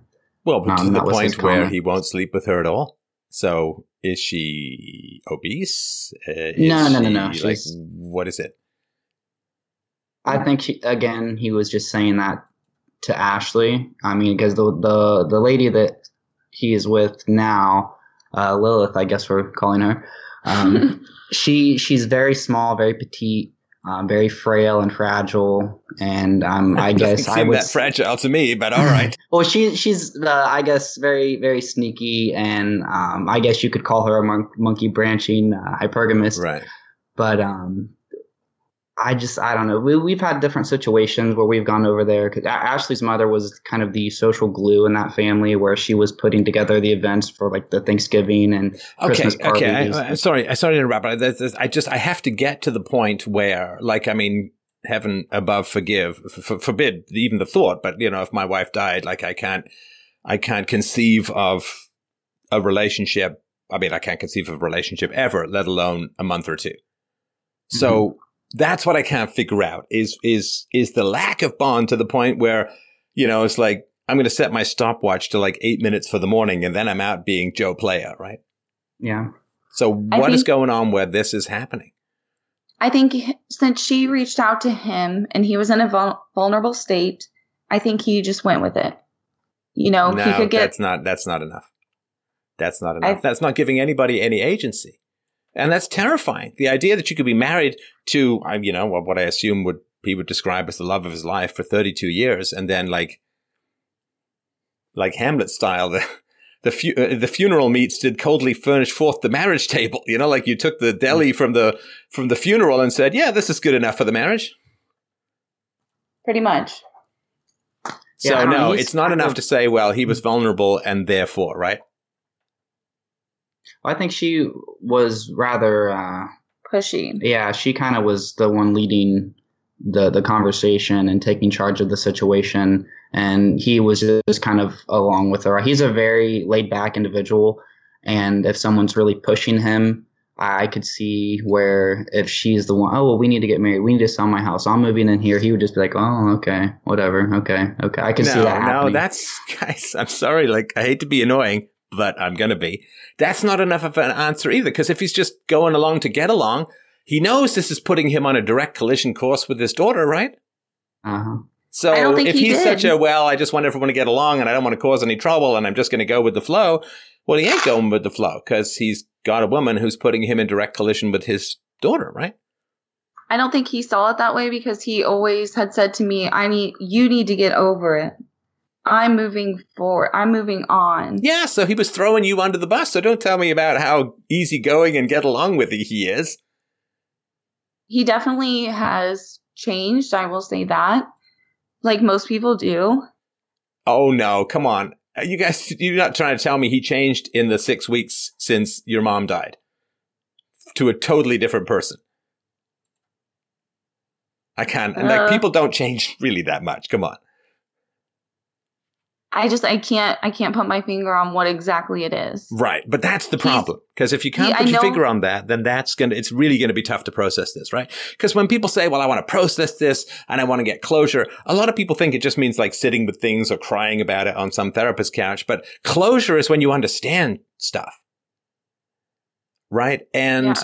the idea that your dad would go from like loving, devoted husband to shacking up with crazy Lilith in the space of, you know, a month or two is uh, not, you know, that's something that we need to understand, right? And no matter what happens, it's going to be less pretty for your dad than you want it to be, right? Uh, we'll end up down that road. That's for sure. I'm sorry, go ahead. Say again. We'll end up down that road. That's for sure. All right. So let's go to somebody who might just be a tad more objective in this, Michael. Um, Yes. What What are your thoughts on it? Because I mean, Ashley, it's it's tough, right? It's tough to look at your own parents objectively. But what do you see? I I think I don't know. I'm of two minds of it, and and okay, let's let's take the mind that is upset to talk about this while Ashley's here. Throw that out the window and pretend she's not here just for a moment. I mean, if I put myself in the situation that her father's in, I would, you know, would want to move on and, and be with someone who makes me happy and, you know, live the rest. Like he's, he's not an old man. I mean, he's in his early fifties and Oh my god, he's, uh, dude, dude. Okay, I'm going to need someone else. Do you know why? Because how on earth can a woman make him happy if the woman puts him in a direct collision course with his daughter? well, his daughter is out of the house and No, no, no, no, no. Come of- on, come on. Do you, do you think don't- that? Do you think that if you know, I have a daughter, I have a wife, and if my wife died and some woman came in and put me on a collision course with my daughter, Mhm. how could that be someone who makes me happy? Like, who the fuck is some new person when you've you've got a daughter? I mean, my daughter's nine, right? I mean, Yeah. you were twenty eight years, whatever, I twenty five, whatever, you quarter century with your father, and he's like, yeah, you know, I got some new floozy, so to hell with you. Well, Right. I how think- how how is it possible for this woman to make him happy by putting him on a massive collision course with his only daughter? Well, I would say to that point, um, the relationship between Ashley and her father may not have been as close as the relationship with her her mother, and that you know maybe in this point of view, maybe he really doesn't care that much about the relationship okay, if he's willing right. just to like let All it right, slide. I'm, and, and I'm willing to be pulled along behind this pickup truck. Okay, but I'm going to try and wrestle the wheel anyway because I'll tell you this: if my daughter was not getting along with her mother or was not as close to her mother as she was with me, what would I do? you would have a conversation with him. Yes, I would figure out what the barrier was and make sure that my daughter's relationship with her mother was as good as her relationship with me. Because you can't ever mm-hmm. win if one parent is less loved than the other. You, you can't, like, nobody can be happy. Nobody can win, right? Yes, but we've tried that. We've tried to have conversations with him, and he's no, no, just no, very no, dismissive no, of it. No, sorry to keep it, uh, inter- back up. Mm-hmm. Because if you say that maybe the relationship between Ashley and her father was not as good as the relationship between Ashley and her mother, then it was Ashley's mother's job to help improve the relationship with the father to the point where something like this just couldn't happen. I don't think that's true. I think my mother and I, I think I had good relationships with both parents. It was just a different kind of relationship, obviously, because one's my mother, one's my father. One thing that I've noticed with my dad, when I do meet up with him, have conversations with him, he tends to turn everything back around on me. So it's almost like he's blaming me for the situation because I'm the one that needs to either get over it and accept it or I need to start going to all of her family's functions because he's there and it's at his house. And so I'm just supposed to go along for the ride. So it's my fault for having ill or negative thoughts or feelings. So you do not have a good relationship with your father. currently It's No. it's pretty bad stuff. Okay, like, so and I, I accept that and I, I appreciate the honesty of that. But when was it good, if ever? Because you don't Um, just suddenly have a bad relationship with someone, right? it definitely had to do when uh, she came along. Really? So she was able to somehow step over the quarter century you had with your father and totally change him. I believe so because one of the reasons why I say that is because like he was never available anymore. They were always doing something together. One Father's Day, I didn't even get a chance to make plans with him before they were already had plans to go out of town that day and bought tickets to something. So why is he going out with his new girlfriend on Father's Day rather than spending time with you? That's a great question. I have Well, no, no, idea. you you you certainly have an idea. Of course, you have an idea. You've known the man for a thirty-two. Well, I don't know. Let's just go with a quarter century, but whatever it is, right? Mm-hmm. 27, yeah. Okay. So you've known the man for over a quarter century. So what was it that's in him that has him go with his new girlfriend rather than his daughter on Father's Day without even telling you? Is that right? Correct. Yes, I did not know about it until I asked him, you know, what he wanted to do, and then he had told me that uh, they had already made plans. Right. So what's wrong with the relationship historically that that's where it ends up? It's not her. She's a symptom, but she's not a cause.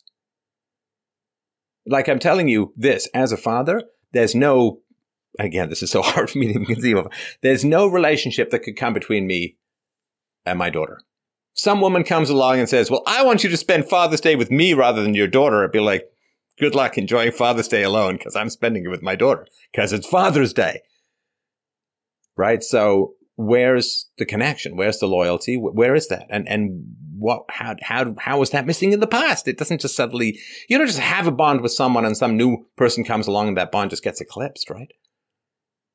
Yeah, one thing I I do know that he assumes a lot is now that, you know, we're a family, we have kids, he thinks that we're busy all the time. Because my husband comes from a big family, so I guess my dad assumes like we don't have time for him. But that's not really the case. Does he live far away? About 15 minutes, it's not far at all. Ah, so he's retired. You guys have kids. Is he over? Very rarely, maybe He- once or twice a year. He's What? retired, but he still no, works. come on. No, no, no, no, no. You guys are trolling me now, right? He lives 15 Honestly. minutes away. He's retired and he comes over to see his grandchildren once or twice a year. That's correct. And he does work though, even though he has retired. He does. He works with her with her family's business. I don't care. Once or twice. he- He's got weekends off, right? Yes. So what the hell? This is a terrible relationship, guys. Yeah. Terrible. Agreed. And how old are your kids? Four and a year and a half. Oh, yes, of course, four because you were pregnant when your mother died. Mm-hmm. Now, before, well, no, I guess because there were no grandkids then. So he's got virtually no bond with his grandkids, right? Well, no, actually, our daughter was born in May of 2014, and my mom passed in August, so she was three months old. And um, so we had lived an hour away. We actually ended up moving in with my dad um, because Michael had gotten a job um, down here.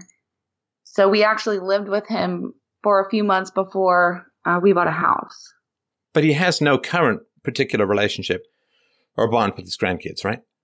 Yes, that's correct. Only when our youngest or our oldest was younger and we were But no, living there is when he was close. there's no yeah, currently relationship, no. right? And why is there no relationship with the grandkids, do you think?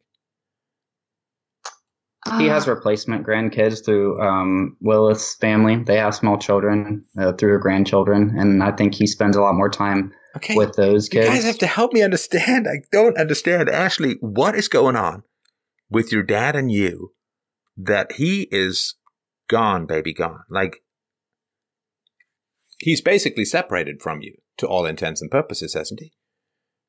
you could say that. Well, once or twice a year, right? Yeah, one of the issues that I had that I brought up to him was every time I had invited him to do something, she was always there. So I would okay, no, no, him. no. I can't get into the details, and I appreciate that, and we will get back to those. I don't want to abandon them completely, but I'm just trying to understand the bigger picture. How is it possible for you to vanish from his life because he's got some new family, some new girlfriend, and has basically abandoned you, abandoned his son-in-law, abandoned his grandchildren? What evidence was there beforehand that he lacked this bond? Because you don't have a counterexample, but I'm looking in the mirror, seeing myself, guys, and trying to understand. I'm trying to figure out, like, how could I end up in a situation where I would abandon my daughter and her children for the sake of some crazy new woman's family? Like, and, and, and the reason why I keep interrupting, and I do apologize for that, is like, I literally can't picture any situation, even remotely, where that could happen. So, be- because you guys, it's like kind of normal in a way. And I'm trying to dislodge that normalcy from you. This is freaky shit. I'll tell you this right now. This is like way, way off the charts lack of bonding. And it can't just have happened since your mom died. This has to go all the way back. Well, one thing that I think of too is that he knows that I don't like what he's doing. He knows that I don't like what he's done with my mom's money. He knows that I don't like this woman because I've told him face to face that I thought he could do a lot better than her. Right. So I that I think is part of it. So, you know, why would you want to be around somebody if they don't agree with your lifestyle and who you're with, you know? Because they're your daughter. Because they're your blood. So if you disagreeing with his girlfriend means that he's going to have nothing to do with you, basically, that's a lack of bond. My daughter can disagree with me about just about anything. There's Mhm. nothing is going to break that bond because you guys don't, I don't think you get what actually having a bond is. And that's why it's hard for you to piece this one out or puzzle this one out.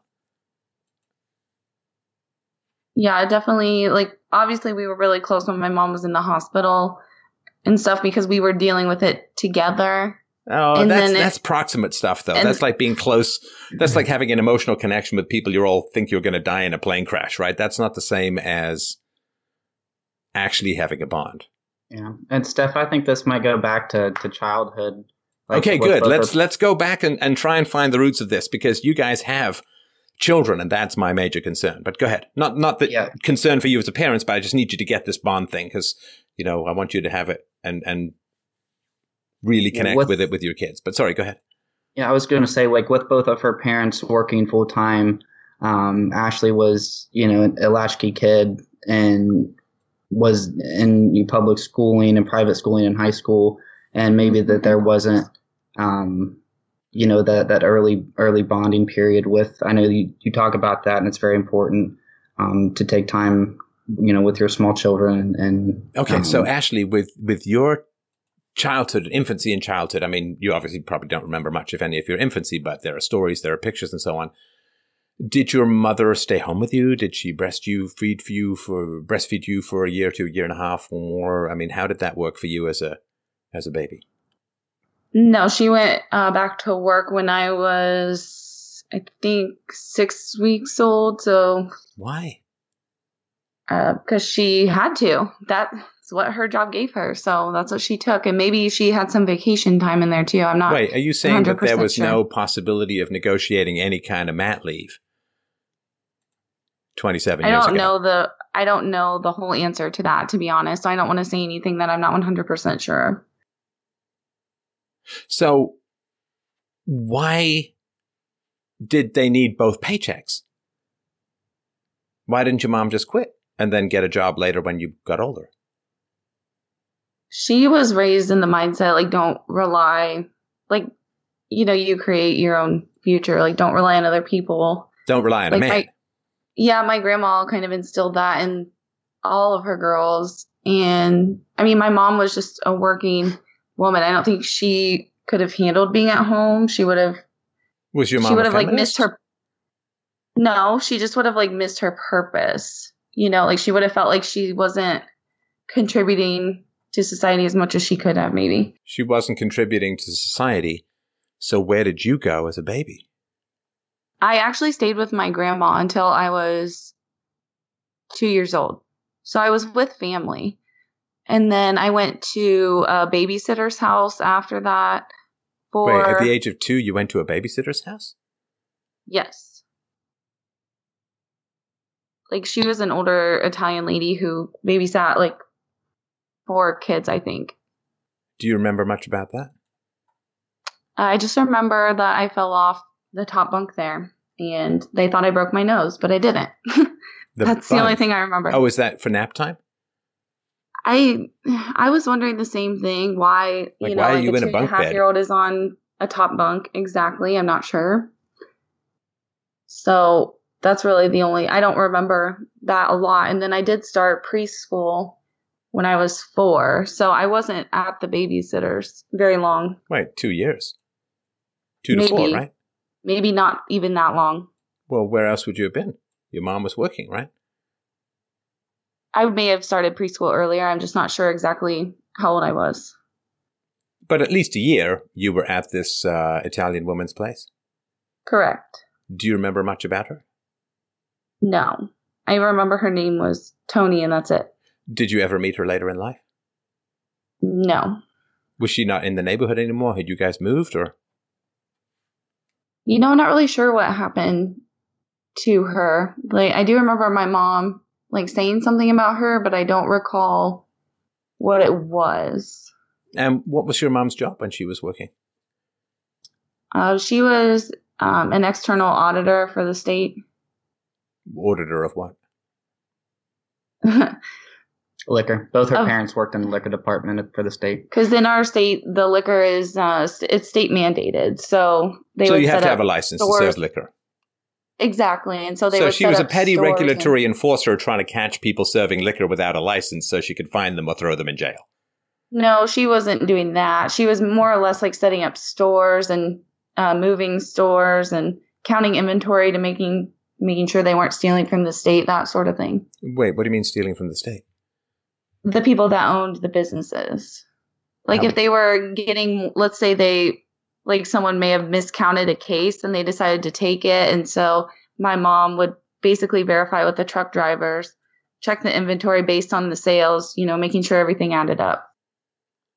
Right. So she left her children to contribute to society for that. It's not Yeah, like she I was a brain surgeon and it's like, well, if I stay home with my kids, people's brains are going to leak out all over the floor. They're going to die. I it know. was like, I well, I have to make sure beer doesn't get stolen and I got to make sure liquor licenses are up to date. Yeah, I mean, I just don't think she had the personality to stay at home. I think she would have. It would have. Why did she have a child then? well, that's a that'll be a whole longer story. no, no, this is the story. She never wanted children. so- I don't think she really wanted um, kids that much. Okay. Um, you guys have kids. Um, there's really only one way to get them. Yeah.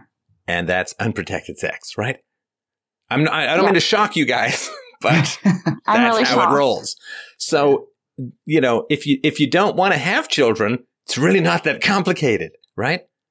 Yeah, I think she just went back and forth a lot. Is what I was. I don't want to know dad. how it. Oh wait, no, I see what you mean. I see what you mean. I see what you mean. So And she kind of half committed to to- having kids, or what? from my understanding from what my my father has told me is like it's like she sort of she did want to but then at the same time like she didn't i guess i don't know how to put it it's like so you know one month she was like yeah let's do it and then maybe the next she's like well you know i really like my free time because they used to do a lot of like sports and activities together they didn't have me until they were 29 and 30 Wait, they used to do a lot of sports and activities together. Did they keep doing that after you were born? not all of them my No, mom Of course, not all of them. I'm not going to nightclubs that much anymore either. well, my mom, she was the one that mostly quit doing them to stay home with me while my dad went and did stuff. Oh, so your your dad worked and then had hobbies that took him away from the family when he wasn't working, right? It was usually on the weekend or maybe like one weeknight, if I remember correctly. And do you remember a lot of one-on-one times with your father where you were having fun?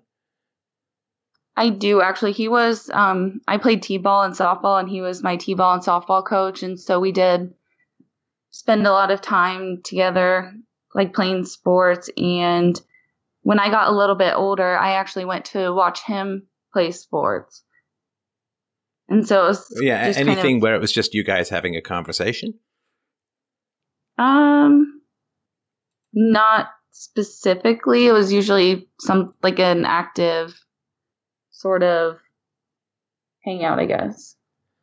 Can is there any any time that you do recall your father and yourself having a quality conversation about something meaningful when you were a child? Not that I can think of right off the top of my head, no. So no, because if there was one, you would remember it as the exception to the rule, right? Yeah, that was something that my mom and I would do, not necessarily me and my dad. And did you ever have any issues? I'm not saying you should. I'm just curious. Did you ever have any issues with your mom about her not spending time with you, uh, really, as a baby, or as much time? I don't really think so. Um, And do you spend time with your? Did you take off time when your babies were born? I tried to take off as much time as I could. I saved up all my vacation time. Um, and then obviously I had um, some maternity leave, and one of the companies I was with let me take an extra few weeks. So that was nice. So, how much time did you have after your first baby was born before you went back to work? Oh, my first one, I actually wasn't working. I was still in college. So that, that was a very busy year. So you were still wait. You to- were still in college when you ha- ha- had a baby, so you were still trying to finish your college work. Yeah, and I just worked an internship. Wait, you worked So- an internship. You were in college, and you were a new yes. mom. Yes. Did that give you much? I mean, how, how did that My- work with the baby? Um, well, I could work from home. In my internship, I only had to do like two hours a day. And I was, since I was about to graduate, all of my, a lot of my classes were finished with. I was only taking about, I think, three classes. Were you breastfeeding? I, I pumped and then I fed her because she wouldn't attach very well. So Oh, the Actually, was an more- issue. so it was actually more time consuming with the pumping and then the feeding. How long did So she I did that breastfeed for- for? I did that about two months. And why um, did you think about taking time off uh, just to focus on being a new mom? No, I really wanted to graduate, to be honest. And why is that? Do you think? Well, I think because my parents never graduated college, and that was something like my mom had always wanted me to do. And just the fact that, you know, she had just passed, and I was like, I really need to just get this done, you know, almost for, well, obviously for me, of course, but for her too. Well, I mean, given that your mom didn't stay home with you, I'm not sure that not staying home with your baby as much. I know that you were home and all that, but not having that kind of attention, I don't know that that was really the best thing. The best lesson to learn from your mom's life was to repeat that stuff. Yeah, Uh, I mean, ab- I was Sorry, taking online. Oh, I was just gonna say I was taking online classes, so it wasn't like I was physically gone a lot. Right. Yeah, but I mean, there's time uh, and mind share and Right. all of that, right? Mm-hmm. Um, and and of course, babies are uh, very inconvenient, right? I mean, if you try to have any kind of schedule, then I don't know how your baby was, but mine certainly was not like you know. Oh, do you, do you have something you need to do? Now I really want your attention, right? Yeah, the sleeping was an issue for sure. So then you did graduate, right? Yes. And then what happened? Uh, then I was actually home with her for seven months. And then? Then I got a job. And how old was she at this time? She was a year and a couple months. And did you enjoy the time home with her for the seven months? Uh, we were actually living with my dad for part of it. I think it was kind of a weird transition time, but if you're referring to just my quality time with her, um, I did. Yes, but I think we just really needed. I really wanted to have like two incomes and like why get did you stuff want? paid Uh, why did you want two incomes? because we both have student loan debt, and I was thinking about that. Well, you wouldn't have as much if you hadn't borrowed more to finish college after becoming a mom, right? Yeah, and honestly, I didn't borrow all that much, but still, not a big you know, student it's, debt, it's right? there. Yeah, Right. And so you wanted the two incomes to pay off, to some degree, the student loans, right? Correct. Right. Would it have been possible? And but also, I mean, you were saving money by living with your dad, right? We were, but that was around the time you know she was. He was talking to her, and he kind of was like, "You guys should buy a house," sort of like kicking us out. Yeah, he was dropping a lot of hints about us getting our own place and kind of, Is oh, that- here's a house, right. here's a house. Right. Well, that's, I guess, was that because the girlfriend wanted to move in or what? That could have We played a part. We think part. so. Right. Okay, so then you got a job, and um, is it is it fair to say, Mike, that or Michael, that you were working this whole time too? Yeah, I, I've been uh, working, you know, since I've had the same job for the last four and a half years. Uh, it's third shift, so it's not ideal. But um, uh, that's it- overnight stuff, you mean? Yeah, yeah, I go in around midnight, and it's in the medical field, and then I get done in the morning. You know, whenever we're done running uh, things. So it's uh, and I come home, and Ashley, uh, she actually just started a, a new job, but she's been home with the kids um, for the last uh, maybe six or seven months, and that's been been nice to come home to. But it's also exhausting after you get done working, you know, 10, 11 hours, and come home and be mobbed by children and you know, we have to go to the zoo and, you know, go do fun stuff and go to the park and, and play. And they, you know, they see me for the first time as they're waking up. And so they think, you know, I've been asleep all night. And so I get, you know, some days I get like two, three hours of sleep and uh, it's just not, not the best situation. But uh, Is there any chance to to shift the uh, schedules? yeah, I actually uh, have my own business that I started last year and it's kind of really starting to grow some legs here. So um, hopefully I'll be done. I'm just I, I'm kind of saving this job and working just to cover the mortgage and all the bills and student loans and stuff like that.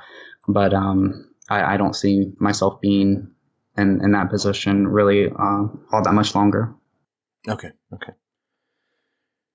Now, can you guys imagine a situation wherein you would end up not seeing your children or having very little to do with them when they get older? No.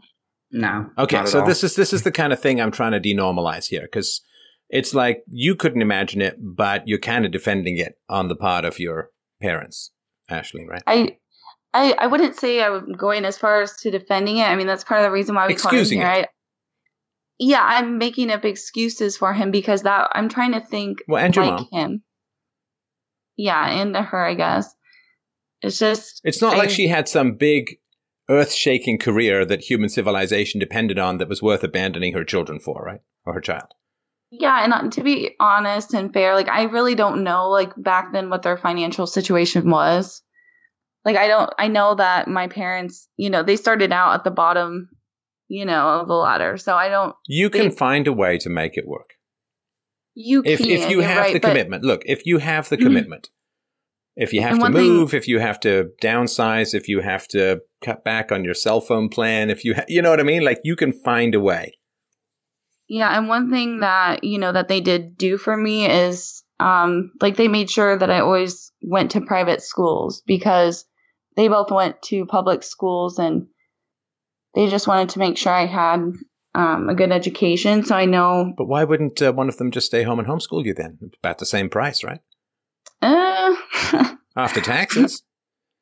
Uh, no, I'm not laughing at what you're saying. I'm laughing at the fact of like picturing my mom homeschooling Yeah, with I don't- her I don't lack her- of her parents- patience. yeah, her parents would not have been a good candidate for for homeschooling. Why is that? They're kind of uh, impulsive, and her dad, I just don't see. He's not the teaching type. He's kind of, I, I don't know, to be stereotypical, more kind of like the Homer Simpson, I guess. I don't Um, know why. I'm not sure what that means though. Kind of like I don't know. He's not just not very intelligent, I guess. Ah, I would okay. say. Okay. Well, good good to know that he was able to retire at 50 then. Yeah, exactly. Right. Okay. All right. Well, I think I think I have enough. If there's anything you guys wanted to add, I can certainly give you some thoughts about where you're at. Sure, go ahead. All right. You sound sad. Particularly you, Ashley. You sound kind of heartbroken. And I think it's more than just what's going on with your dad. I think that there is sadness there. And, and when you hear back your conversation with me, I think you'll hear it too. Sort of a, a depressed way of speaking. Depressed just in terms of energy and, and all of that. And as far as your dad goes, if your dad is this way, where he basically has no bond that I can see, I mean, I'm, I hate to be this blunt, but I'm just, you know, people come to me to hear the truth, at least as I see it. And this doesn't mean anything I'm saying is true. I'm just telling you what I think. There's no bond to speak of. And he's in it for himself. And I don't think that you show up in his calculations at all, Ashley. I don't think you show up at all. And so that is a fact that you have to accept. It's not going to change. Mhm. It's not going to change. Now, this is something you say you said that your mom was like the social glue, right? Yes, she was. Right. So your mom should have fixed this before you were 27 years old or before you were 24 years 23 years old when she died, right?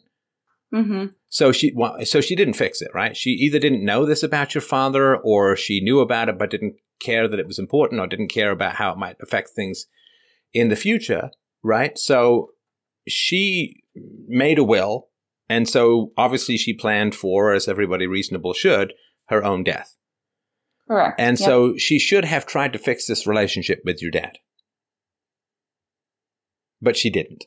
And you're paying the price for that. Now, I'm not trying to say your dad has no responsibility in this and that, but if this is just the way he is and your mom was the social glue, then she should have made sure that things were okay. Now, she obviously, you said she had what, like a month in the hospital? yes. So that's the time where you get everyone the hell together and sort stuff out, right? It wasn't like You she was hit by a meteor or a bus or, or something like that, right? She Mhm. didn't get between like Michael Moore and a buffet, right?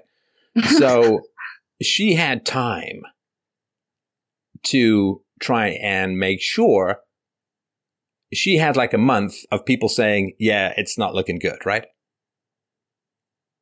Uh, yes. She was also on a lot of medication though too, so it's not really like she had a month. She wasn't always. But she has. Did right she have any? She had some coherence, I would assume, right? It wasn't like she was on.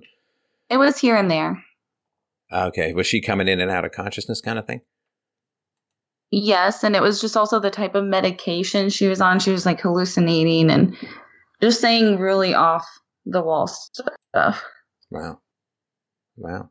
Okay. All right. So maybe that was a little bit less uh, likely, but Yeah. but the fact is that she still had almost a quarter century to work on the relationship between you and your dad, right? To improve it.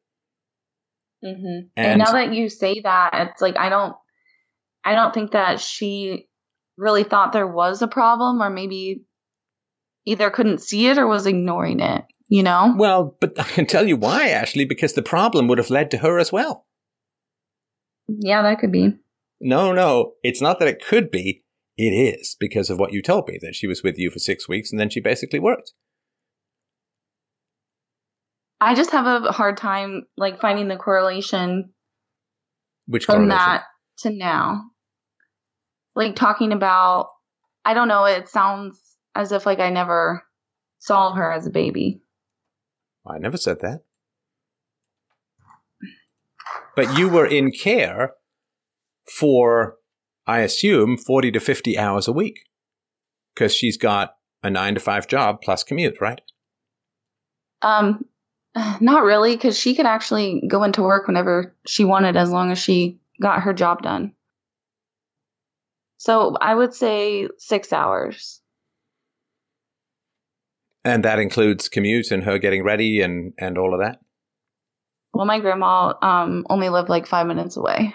Okay, so let's say six hours a week, right? So that's, um, right, 30 hours a week, Monday to Friday. Yep. So children who are in care for more than 20 hours a week experience the same symptoms as children who are abandoned by their mothers. I can't say I agree with that though. No, um, of course. I mean, it's, you know, this is the, the study and, and you may have felt differently. And of course, sometimes it was your grandmother and then sometimes it was this uh, Italian woman with a bunch of other kids where you fell off the top of the bunk bed. But I'm just telling you what some studies have said. I mean, whether this is certainly not a replacement for your own personal experience. But did you have any sense that you did not have a very strong bond with your father? No. You had no sense of that. So your mother didn't know that you had very little bond with your father, and your father didn't seem to know, and you didn't seem to know. And that tells me that your family doesn't have much of a clue what a strong bond is. Now, you have a stronger sense of it because when I asked you and Michael what circumstances you think would conspire to have you have almost nothing to do with your children when they grow up, you said you couldn't imagine such a thing, right? Correct. All right. So you have your lived experience as parents of a stronger bond, right? Yes. But you have no comprehension, I think, of how little of a bond you had with your father. And this is why what's happening is deeply shocking, right? Yes. And it's deeply shocking because you didn't see it coming. Now, whenever we don't see something coming, but it's there, we have to really look back and see where it came from. Yes, I I agree completely. Now, I think that we can look back and see that your parents chose additional money over time with their children. Now, they may have had good reasons for that in their minds at the time. I'm not trying to sort of say terrible, terrible parents or anything, but that's the reality, right? Yeah, I mean, I also did ballet five days a week too, so like it, I wouldn't say it was just them. Like I, I don't know.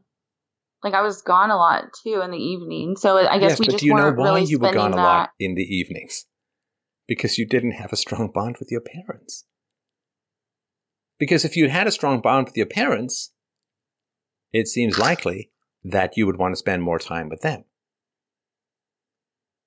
But if you can't remember having a meaningful conversation your entire childhood with your father, then you might as well go do ballet, right? in the same way that your father might as well shack up with his new girlfriend because there's no bond. Yeah, I guess so. My daughter enjoys spending time with us so much. I'm like, you want to go here? You want to go there? No, I just want to stay home and let's chat and play. And you know, you know, doesn't Yeah. want to doesn't want to go places. That's great. Now, me, uh, I was uh, I was sent to summer camp for like sometimes a month in a row, or sometimes longer in the summer, and I'm like, sure, I'll go. Why? wasn't wasn't that much fun being home with my mom? No bond.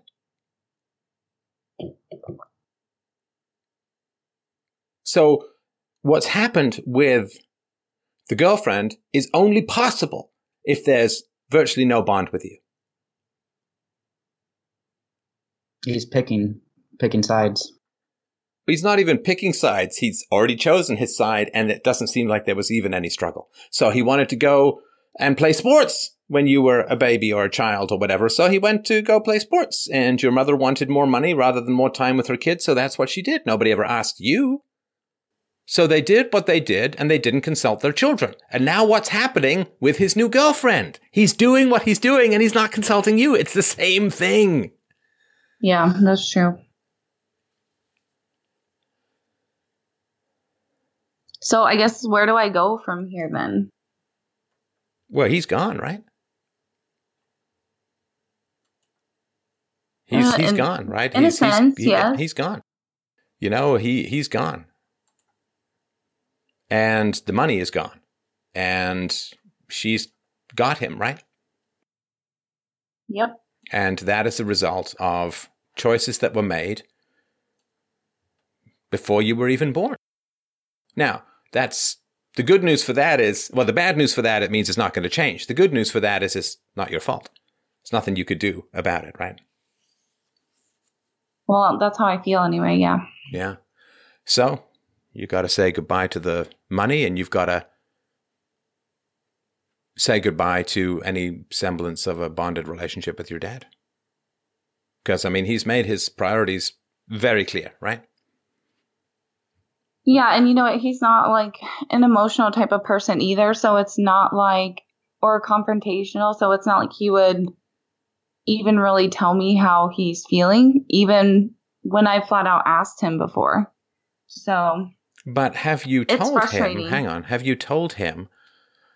I mean, I can't even picture Ashley how painful this is for you. Like I'm I'm I'm pretty good at, at figuring out what other people feel. This is probably a little bit of a bridge too far for me to to to picture just how wrenching and painful and disappointing and hurtful this is for you. Coming on the heels as it did so quickly of your mother's death. So, I mean, am I wrong? I mean, this this seems I, I, agonizing, and I can completely understand why. But am I wrong in in that perspective? No, you're right. It's just it's so hard to just you know wrap my head around like everything. I guess that's happened in four years, even in two years, because Yeah. a lot of stuff happened. But he's spending more time with his girl, his wife's grandkids than his own grandkids, right? Mm-hmm.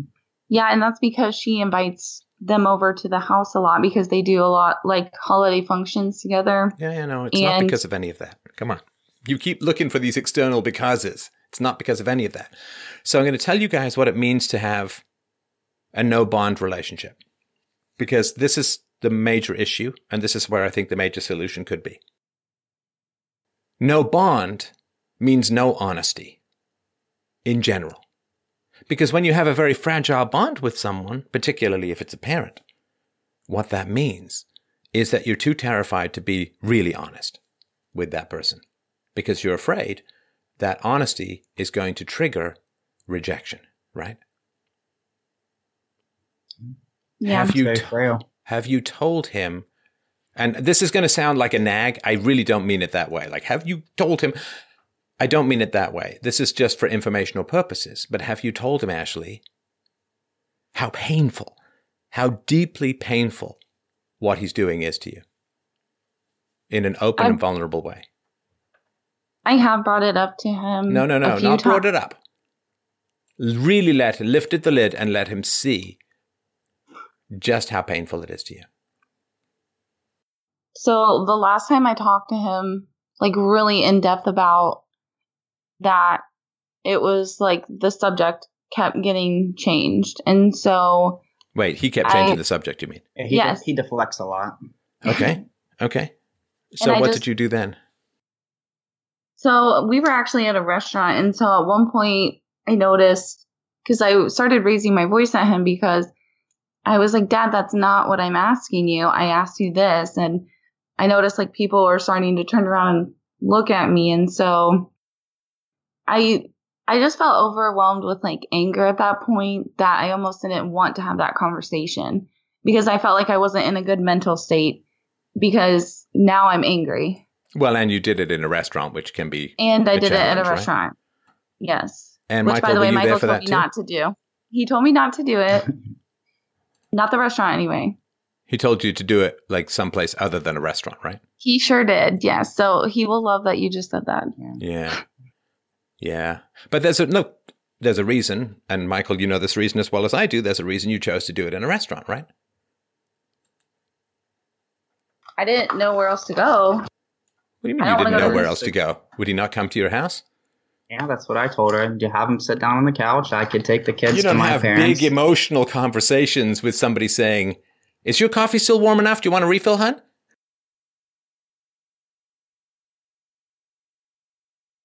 Yeah. Yeah. Um, and honestly, like it was last minute decision too.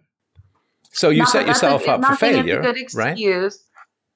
I kind of was, yes. Yeah, and there's a reason you did that. And again, I'm not criticizing anything because, you know, when we know the reasons why we do things, we get a lot of peace, right? Peace of mind. Yes. Right. hmm So why did you choose to do it in a bad environment and blow off your husband's advice? because my dad had told me it was up to me to decide where to do it and i was just like going back and forth and i don't know it just i couldn't make up my mind i don't really have you a good answer it. for that You did it so you had an excuse to back out of the conversation. i don't think i was trying to back out of a conversation i was i mean i really was trying to have a conversation No, but you had it in. Come on, Ashley. You had it in a restaurant, which meant that if it got uncomfortable, you would be in the weaker position, right?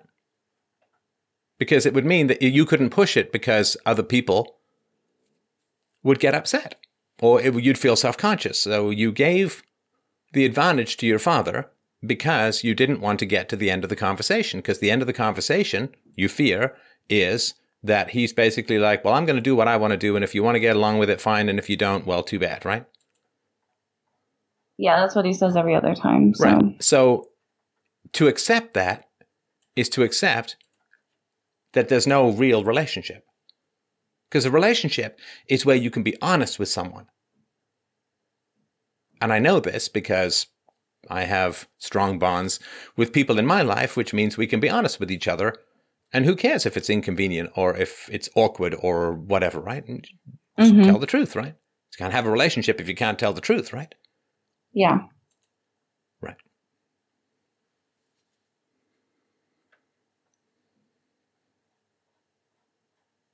So you can't really be honest, right, with him about how horrible this is for you. I think I can, but I maybe I'm also scared of like hurting his feelings in a way too. Because I mean, obviously he's happy. Like I, I do want him to be happy. I also like want him to see like the big picture.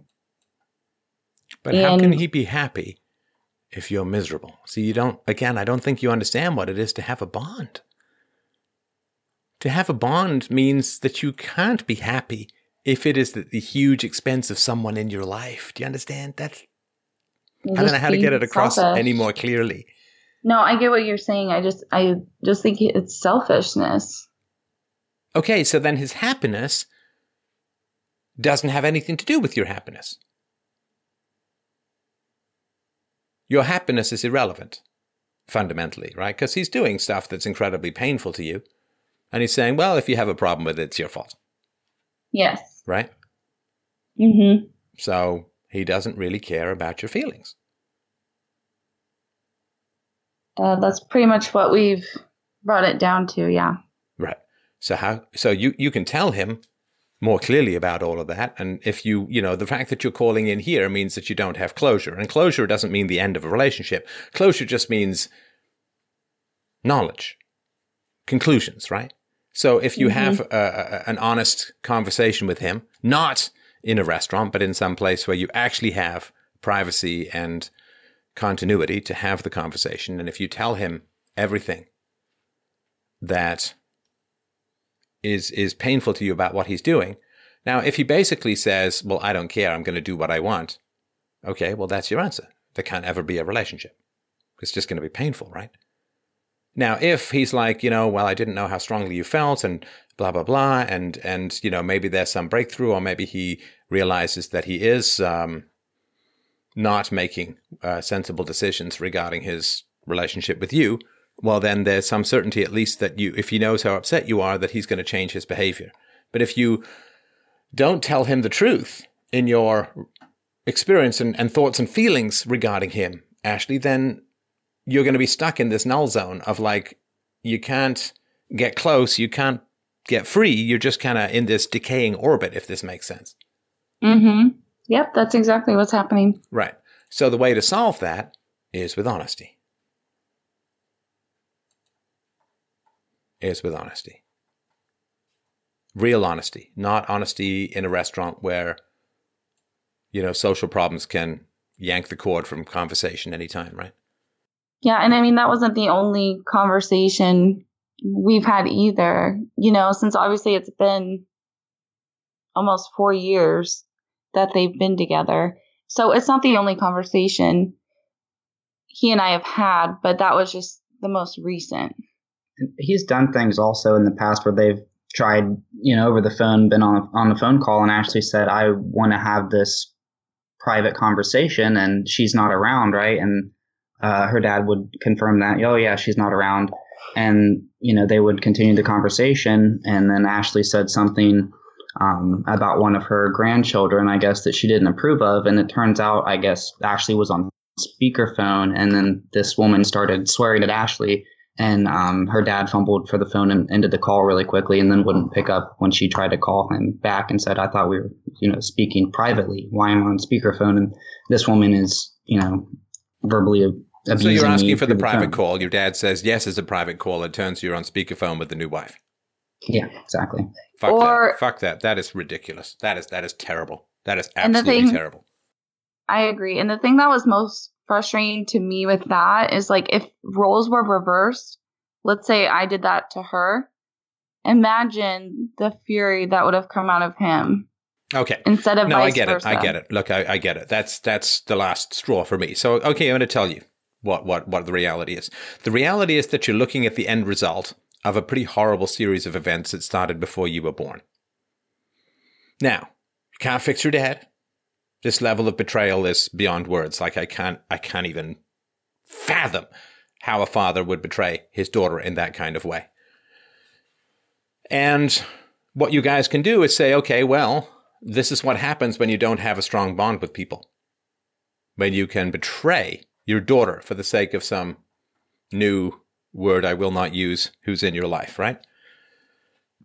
So you can say, okay, can't fix that. But what we can do is commit to having the strongest possible bond with our own children. Yeah, we we try. Okay. I mean, I think But if I you think we do a yeah, good job. But you, what I you- do you still have some belief that, that things can be fixed with your father? I think it will almost take him waking up and maybe wondering why I don't have family around, why aren't my friends around, you know? I would not hold my breath. I'm not. Okay. That's for sure. if you've But, got closure, You know, maybe. if we've got closure, why are we talking? There's something you don't have closure about. Is it the money?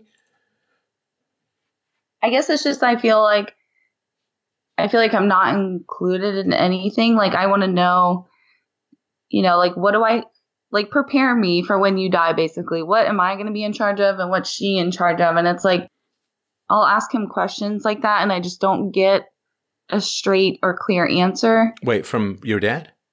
Yeah, and I don't I don't get why. Well, no, just talk to the lawyer. Call up the lawyer and say, "Am I involved in the will?" Right? And if you are, Yeah, then say, "Okay, well, I need to see the will."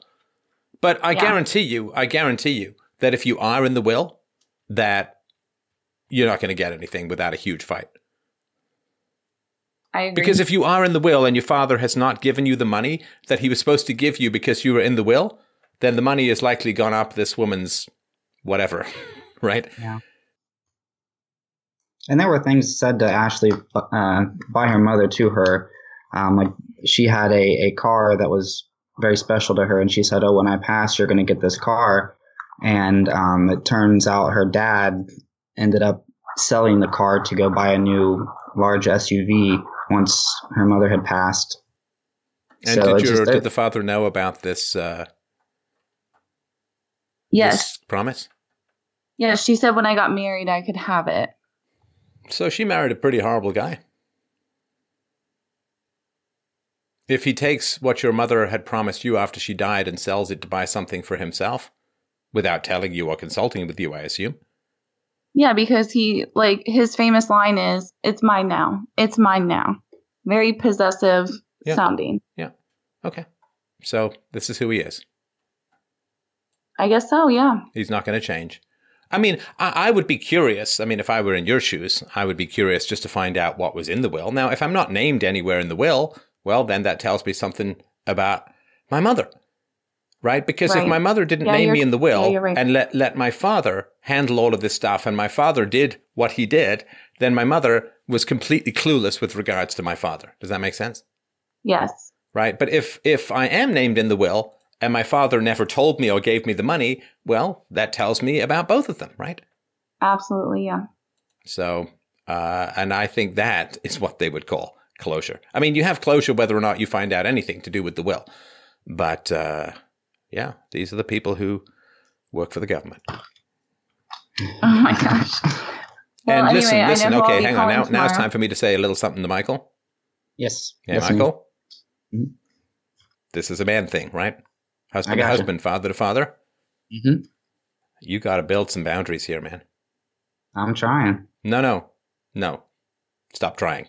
Just make it happen. This is damaging your family, Agreed. right? So if there's wolves in the backyard, what do you do? Mm, Chase them off. Shoot Chase them. them off. You chase them off. Right. This is uh, pretty monstrous to be around your wife, right? And now your wife, Ashley, you know, great woman, but she's not going to be able to do it with her dad because she doesn't even have the bond for the honesty, and he has betrayed her six different ways from Sunday, Yeah. right? So Mhm. this is for the fathers out there, the husbands out there. If someone's hurting your wife, what doesn't this do something to you? Doesn't this make you say, no, this is the woman I love. You treat her badly. Fuck off. Yeah, we don't have a, a very uh, good relationship. I've always kind No, of butted Michael, Michael, Michael, with him. Michael, Michael. Mhm. Stop it. No, this is this is you need to guard your family, man. She's not going to be able to do it. She's a very nice young woman. She's thoughtful, she's caring, she's intelligent, and she's got this weird half ghost tentacle bond with a abusive guy, right? Yeah. He is a predator in your household. You understand? Guard your family. She's not going to be able to do it. I'm talking to the men of Europe too. Guard your tribe. Guard your family. This is a destructive guy to be around your wife. He ripped her off from what her mom promised. He's betrayed her by pretending conversations are private. He's not seeing his grandchildren. This is a desperately terrible guy to be around your family or to be in your wife's thoughts, right? Mhm. She is begging for you to free her from this. This is like when women tell you repeatedly terrible stories about their relationships, you know what they're begging you to do? Get them free. And you have to put your foot down and say, no, I've heard enough. This guy's out of our lives. Maybe if there's some massive reform down the road and we feel maybe okay, but no. We, we know everything we need to know. This guy is bad for you. He's bad for our kids. He's bad for our relationship. No. I mean, think, think of how many hundreds, if not thousands of hours over the past four years you've ended up talking or thinking or working on this problem, right? Wasted Yeah. time. Mm-hmm. Oh, so much. Wasted time, right? You draw a big fiery moat around your family. None shall pass! Who treat people badly. Yeah, but at the same time, Steph, I I can't control Ashley in every step of the way, and if she wants to do something, I can't physically stop her from doing doing that. Like if she wants to text her dad, I I can't yank the phone out of her hand. I mean, we've I think we've taken some great strides in this conversation, but if she chooses to reach out and and try to start another conversation with him, I mean, I can't stop that. All right. It is essential I that can do what I Ashley continue do. to respect you, Michael. You know what hypergamy is, right? You used the term monkey branching earlier, Yes. right? hmm So when you fold like this and say, well, there's really nothing I can do, what do you think happens to Ashley's view of you? Well, I mean, if it's kind of like a shit test, I know you kind of throw that out there. No, no, don't, don't give me more slogans. I'm asking you, man to man, what do you think happens to Ashley's view of you when you're like, well, I can't really do anything to me? Well, it, Ashley is the type of person, if you tell her to do something, she doesn't want to do it. She wants to kind of do the opposite. So it's like the more I push her to do something, like the with the whole meeting situation, I said, don't go to the restaurant. You need to meet in a private setting. Did you go to the restaurant? house. Ashley did. Why? I did not. No, you did not go, right? No, I did not. All right. Yeah, I was watching the children so she could go and have her talk with her dad. Okay, Ashley, you know it's bad for your children when you're thinking about your father, right? Yes. Okay, it's bad for your children when you're thinking about your father. Do you know why? Well, because I'm kind of subjecting them to the same thing that he's You're done. to emotionally unavailable. Yeah. You're not there in the room with them, right? So, Ashley, you don't have the right to obsess about your father because you're a mother. You don't have the right. You have children who are dependent upon you for their emotional connection with you, right? You are their primary caregiver. You are the mom. I mean, don't get me wrong. Michael's responsible, and I'm just talking to you right now, right? So Mhm. you don't have the right to continue to fuss and obsess about this relationship with your father because you have children who depend upon you for just about everything, right? Yeah, and to be honest, the only I don't even really talk to him that much. No, For the simple no, fact- no, stop it. Don't minimize. I just said thousands of hours over the last four years, and you said, oh, yeah, right?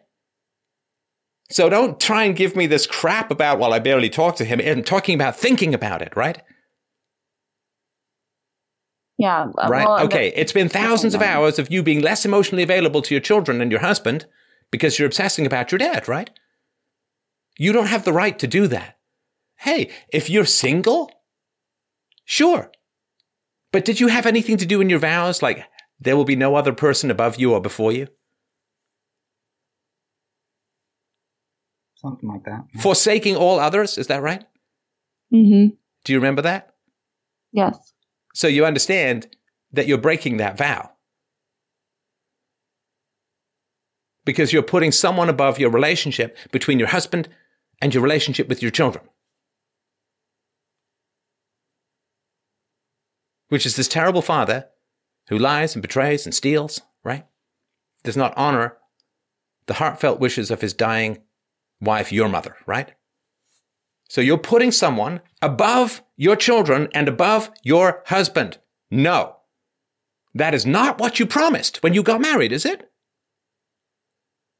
No. Now, do you have the right to obsess about a relationship at the expense of your children? Absolutely not. No. You understand that's being unfaithful to your children.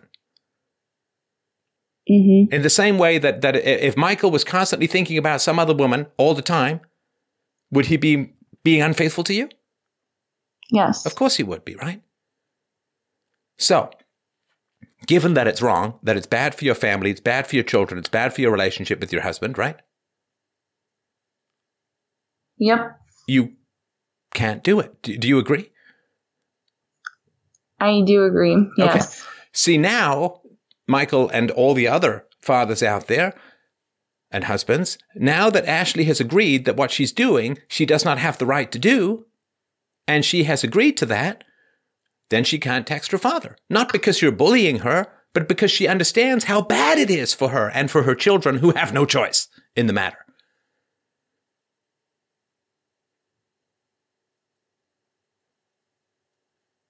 Yeah, I agree. I think this whole t- like That's how you get people to do things, not by saying, well, if I'm going to do something like appeal to her grief. She wants a great relationship with her children. She Mhm. wants a great relationship with her husband, right? Right, Michael? I would hope, yeah. Um, right, Ashley? I'm not, I mean, I'm not trying to take something from you here, right? I'm trying to give you what you want, which is a great relationship with your husband and your children primarily, right? Yeah, of course. Right.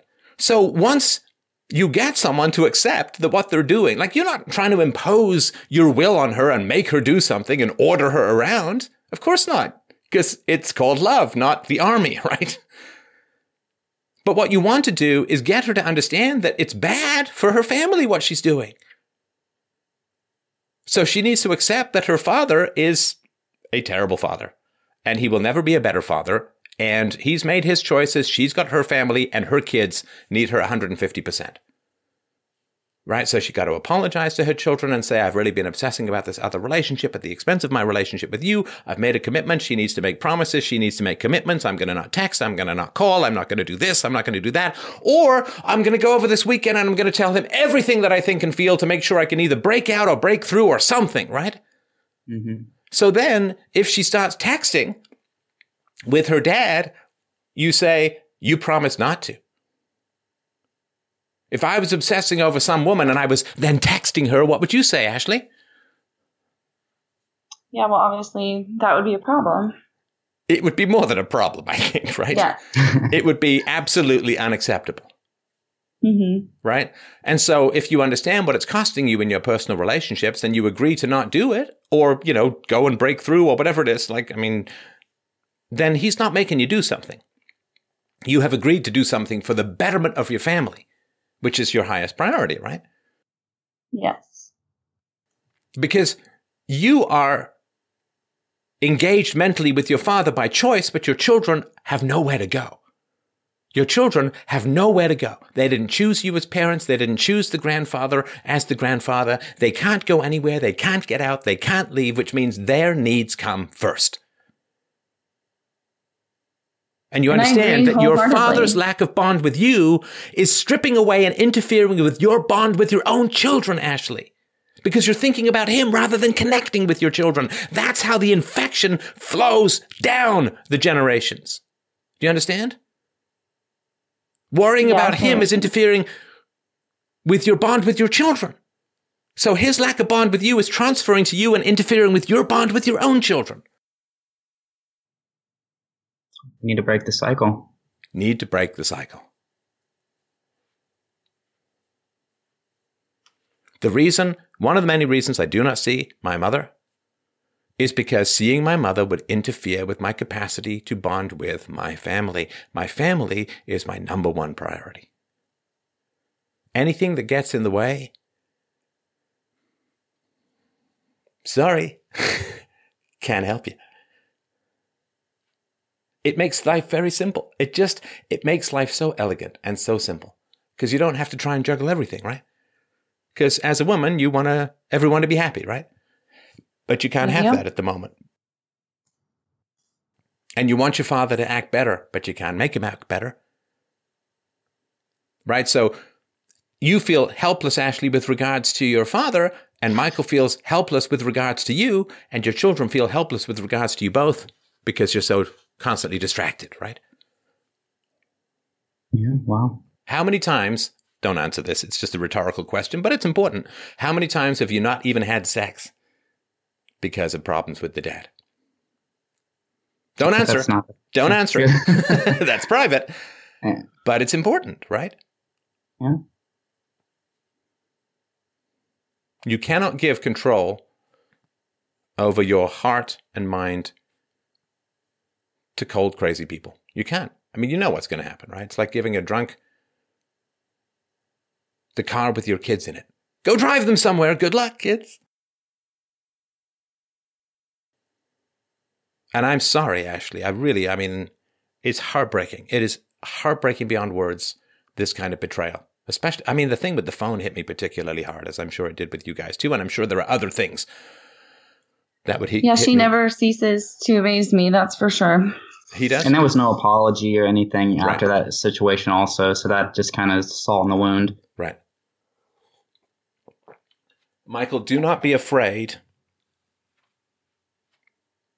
to really require Ashley to meet reasonable needs of yours.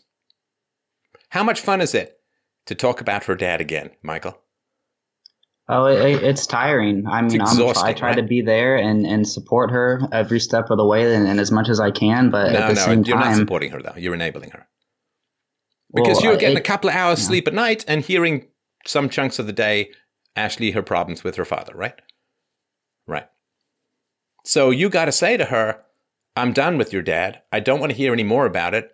That's my need, right? Now she's she's going to try, as a lot of women do, to say, "Well, if you're not listening me to, to me complain, you're not being supportive, right?" exactly. Well, I want to be supportive, and I don't have any testosterone, so right? But no, you're not being supportive. That's like somebody who's uh, a, a drunk saying, "Well, you got to go and get me beer," and you're like, "No, I'm not going to go get you beer because you're a drunk." Well, you're not being supportive, right? yeah. No, you don't enable this kind of bad behavior, and you don't enable having her beat her heart against the wall. Yeah. What's that great line from Pink Floyd's The Wall? After all, But- it's not easy banging your heart against some mad bugger's wall. Mhm. It's not good for your family. And Ashley can't stop it. And I understand why Ashley can't stop it, which is why you need to get her to commit to stopping it because it's bad for the family. Because if this goes on, what might happen to your marriage? Yeah, it's taken a toll. It definitely. takes a toll. And Michael, you have got to guard your wife's respect for you fiercely. Fiercely. That is your great prized possession, is your wife's respect for you. And if anything is endangering your family, you need to deal with that like a predator in the house. Well, we got to live with it. Well, I don't want to, you know, no, get that shit out. yeah, I agree. This But then we does don't have borders in the into a- West anymore, right? Sorry? Does, does that turn into an issue? Uh, uh, say if there were more than one family member, uh, if there's an issue with that, dude, does, does does it ever become a point where it's isolating, where it's like, oh, well, you don't want me to have any any friends that are a bad influence, or you're just trying to keep me to yourself, or you don't want me to, like, I I don't know, I could see that argument happening where if I say, okay, well, we need to stop having this person as an influence because you get on the phone with this person and you gossip for hours endlessly and you guys go round and round and round and feed off of each other and you know it's not not healthy in in my opinion and Well, I would say if you're on the phone gossiping with someone for hour after hour, is that time you could be spending with your children? well they're in bed when uh, this happens and Is I'm that time you could be in- in spending with your husband? Well I'm sleeping I'm trying to get a few hours Oh, of sleep right, before that's right. work Well, so You know, if it's not negative to the family, who cares, right? I think emotionally though, for it's not not healthy to dwell and dwell and dwell and dwell on, on the sorrow and injustice and um just well, okay, so if it, if it is having a negative effect on the family, then appeal to Ashley's desire to be positive and have a positive effect on her family.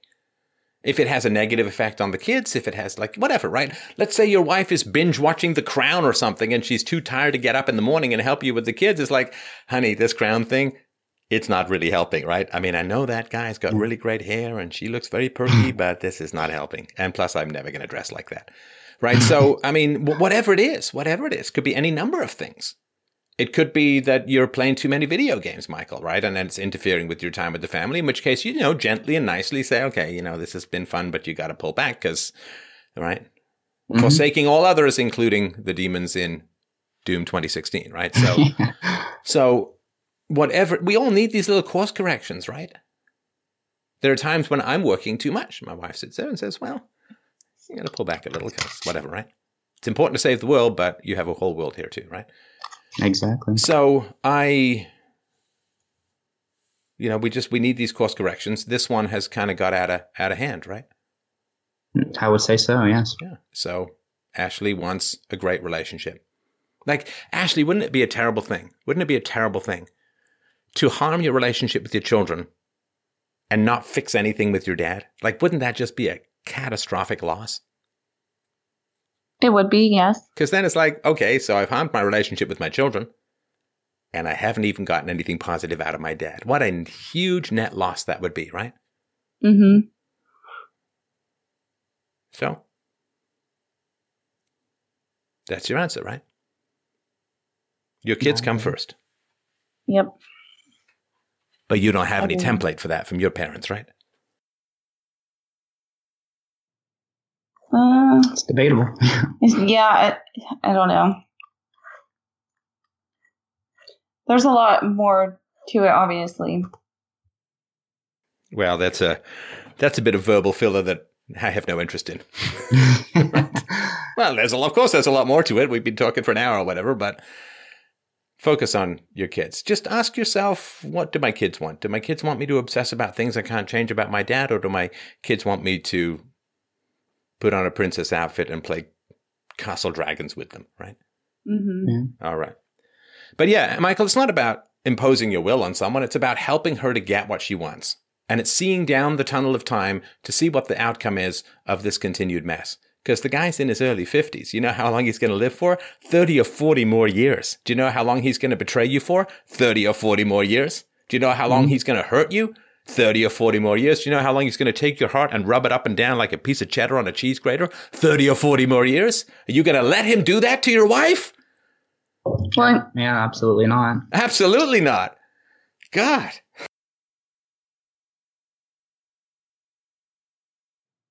That sounds miserable. Well, you guys won't make it that long, Yeah, true. right? Because I mean, you're burning out as it stands from this topic, right? 30 or 40 more years? No way. yeah. No, this is Yeah. it's a young it's a younger it's the younger male standing up against the silverback gorilla. Like it's tough, I understand all of that, but sorry, the world has to improve, things have to get better. And this guy's hurting your wife and he's hurting your kids and fix it. Just fucking fix it, all right? I will do my best, sir. Thank All you. right. Well, thanks for the call, guys. I really really appreciate it. all right, Let me know how you. it goes, all right? Oh, we will. Thanks, Steph. Take care. Bye. Okay, up next we have Martin. Martin wrote in and said, I've lived in London for nearly 17 years. You'd be hard pressed to find a bigger fan of what was the greatest city in the world. In recent years, especially since the investment of Sadiq Khan as the most ineffectual and ideologically demented mayor of the city, I am now refusing to pay council tax. I voted for Brexit and proudly proclaimed that amongst my peers I support Trump, and I'm fed up with the socialist dictatorship that this country has become, particularly under the even more disastrous stewardship of Theresa May. I'm calling in to find out how I can stand up to the authorities and argue my case that I do not need to pay council tax when my culture is being stolen from me right under my eyes. That's from Martin. So, Martin, how's it going? Pretty, a pretty rough, uh, pretty rough decade for the old UK, right? Oh, hello. You might need to unmute, my friend. Can't hear you, Martin. Can you hear me now? There we go. All right, all set. Is is the sound okay? Yeah, it's all right. It's all right. Great. Um, it's been a rough fifteen years, Steph. Yeah, it has. It has. I mean, I wasn't kidding when I was talking about Sadiq Khan. What was it, two years ago, and said, "Well, can't go home again." Um,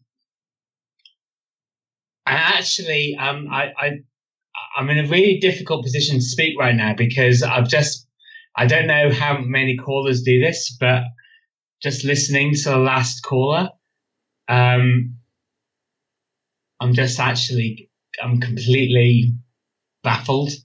Um, You, you can Uh, talk about the last caller. That's fine with me. Because if it's on your mind, I don't want to interfere with our conversation. Blown away. Um, it was it was actually such a privilege to be able to hear you talking to those two people. Great people. They are great people, um, but fuck. I, I'm not going to disagree with that syllable, my friend.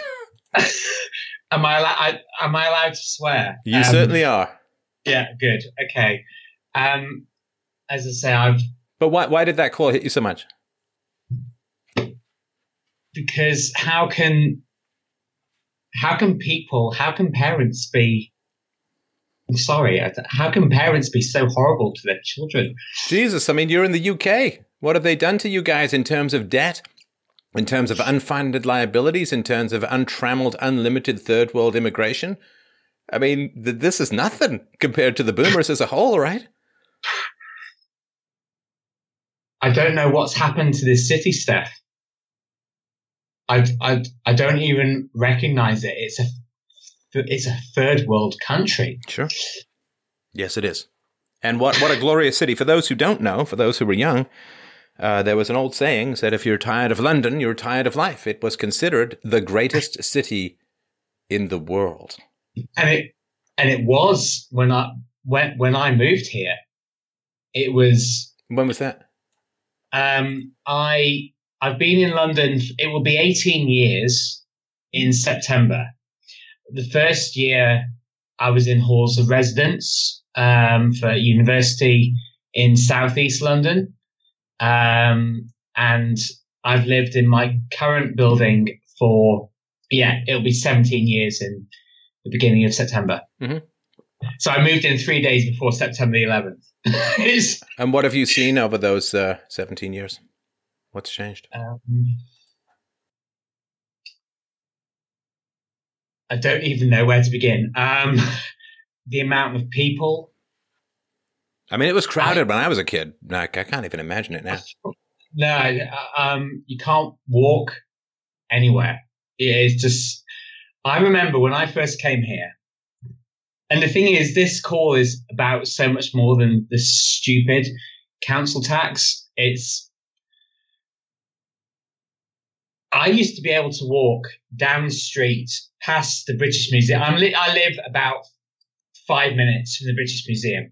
Even at the weekend, I used to be able to walk down the street and it wouldn't be busy, and you'd be able to go into the British Museum and you'd just be able to be a free person. But now you have Love to that go. museum. British Natural History Museum was one of my favorite places to go as a kid. They had this giant Yeah. statue of a life size statue of a blue whale. I loved that place. Yes, yes. And the War Museum in Hendon was fantastic too. The thing is, London has the absolute best stuff in the world. It just it has the best stuff. It has the best exhibitions, the best museums, and now you can't even get into them because you have to go through five thousand miles of security Mhm. because they're terrified of Muslims bombing them Sure. that's that's that's what's happened to this city. I mean, Sadiq Khan. I'm not going to say anything libelous on the call, but what the fuck? Why? Why is this man? Why is this man allowed to destroy this city? I, I people people love him. London is a communist state. There's there's no doubt. London is a communist state. Nobody, you can't have conversations with anybody anymore. Why is that? It's just, it's a disgrace. oh, is it because you're like some racist Islamophobe or whatever? Oh, complete, yeah, Yeah, yeah. I mean, you know, gay, um, gay white supremacist. Um, gay? What? I don't quite like that connection. What's that? Well, the thing is, everybody, everybody gay in London loves Sadiq Khan. Really? Everybody. Yeah. They love him. They absolutely love him. I'm I'm the only I think I'm the only gay white conservative left in London. You mean now that Milo left, right? Yeah. I'm the last one, Steph. Yeah, yeah. Thank God for Katie Hopkins. Thank God for her. Right. But the thing is I'm going to leave I'm going to leave London Yeah. Okay. So so tell me about this. Like, I don't get the council tax thing. So how much is it? And and like you're planning on not paying? I'm trying to understand. Like, what's that going to do? I mean, other than get you into a crap load of trouble, right? I've I'm, I'm at the moment as it stands. I'm about uh, I'm five days um, over um, over the due date. I've already had two letters. Um, I I expect in maybe maybe three or four days. I'll I'll have a court summons. No, but why? Why? Why would you like help me understand what's the point of this? I well, there is no point. No, There no, come no- on. You, you- you're putting yourself in the path of a government. Now, the government, of course, doesn't really want to enforce immigration law that much. They don't want to enforce the Dublin uh, Agreement throughout the EU. No. They don't. But you know, trust me, man, they're going to enforce their tax laws because that's what pays for the whole shit show, right? Yeah, So why yeah, it is are you doing this? because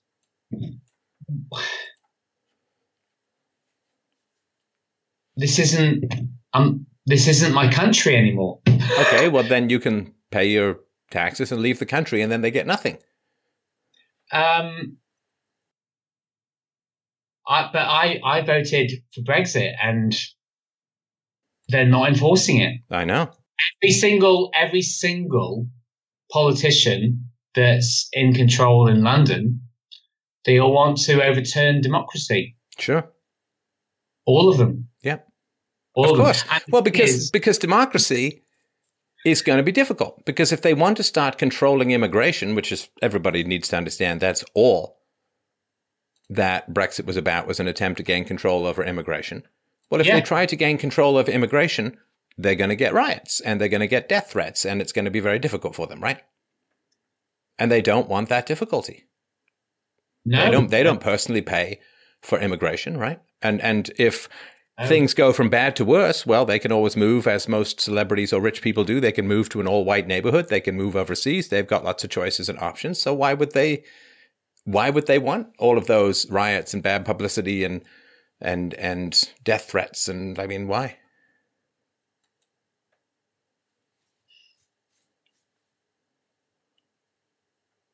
because they're completely out of it.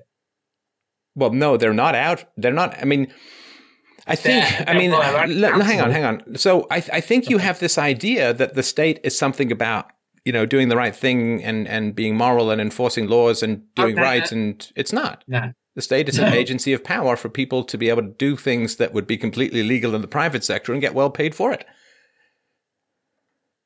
You can you can counterfeit. You can put other people into debt. You can uh, bribe people with free stuff in return for votes. All of this would be completely legal in the private sector, but the state exists as this alternate dimension of well-funded immorality. And so Hmm. you say, well, the state isn't doing anything to protect us. It's like that never was the state's job. The state's job is to allow evil people to to gain power and get free stuff. And it's Yeah. doing a wonderful job of that, right? oh, it's doing a sterling job.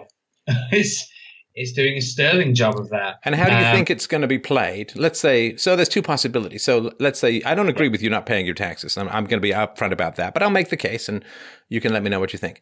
There's one or two possibilities, my friend. Either A, nobody ever finds out about it and you just go to jail and it was completely pointless, right? Yeah. Or people do find out about it and they, they, they, you don't have control over how it's, it's spun, right? Uh, yeah. So if if people do find out about it, let's say you become some cause célèbre or something like that, people do find out about it. Well, the British newspapers are going to be the ones who spin it, and how are they going to spin it? Crazed right winger doesn't want to pay his fair share, whatever, right? yeah. You know, Nazi doesn't want to help people get health care who are sick and dying. Like, you understand that, that you'll in no way, shape, or form be in control of how this is spun. And it will do more harm to any movement that you respect than, than good because people won't have any context. They won't have any understanding. Uh, and you'll just be portrayed and painted in the worst conceivable uh, light, right?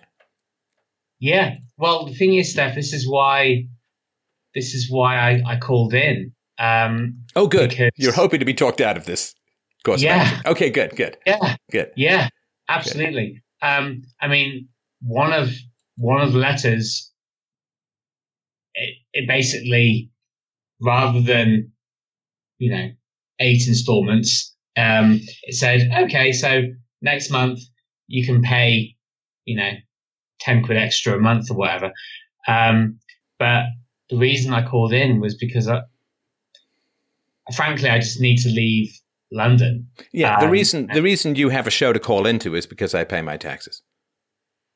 And the reason why I'm able to Yeah. put great ideas out into the world, half a billion plus and counting, is because I pay my taxes. So it's kind Yeah. of, you know, like you, you, you'd have no one to call into, right? Because I'd be in jail otherwise. And how is that Yeah. helping? Yeah. No, you, It's You- one thing. have- It's one thing to be Nelson Mandela and to be in jail when everyone in the whole universe, ridiculously and wrongly, champions your cause because they overlook the fact that you're a communist terrorist whose wife has people regularly Yeah. murdered. It seems, right? So, so it's one thing to be Nelson Mandela, right? Mm, And and to be lionized and celebrated. And you're a symbol of resistance and all this kind of stuff, right? yeah. But it's quite another thing when not one in 10,000 people is going to have a clue what you're doing. And when you either suffer in obscurity or you suffer in slander, but you're never going to suffer and illuminate the cause for people because you're not going to be in control of the narrative, right? Like, I once talked to a, a guy. I won't give you his name. I'm sure you can pretty much figure out if you want, but I won't give you his name. And he uh, just didn't want to pay his taxes. Didn't think he needed to. Thought he had a good legal case. And so he uh, ended up uh, in court.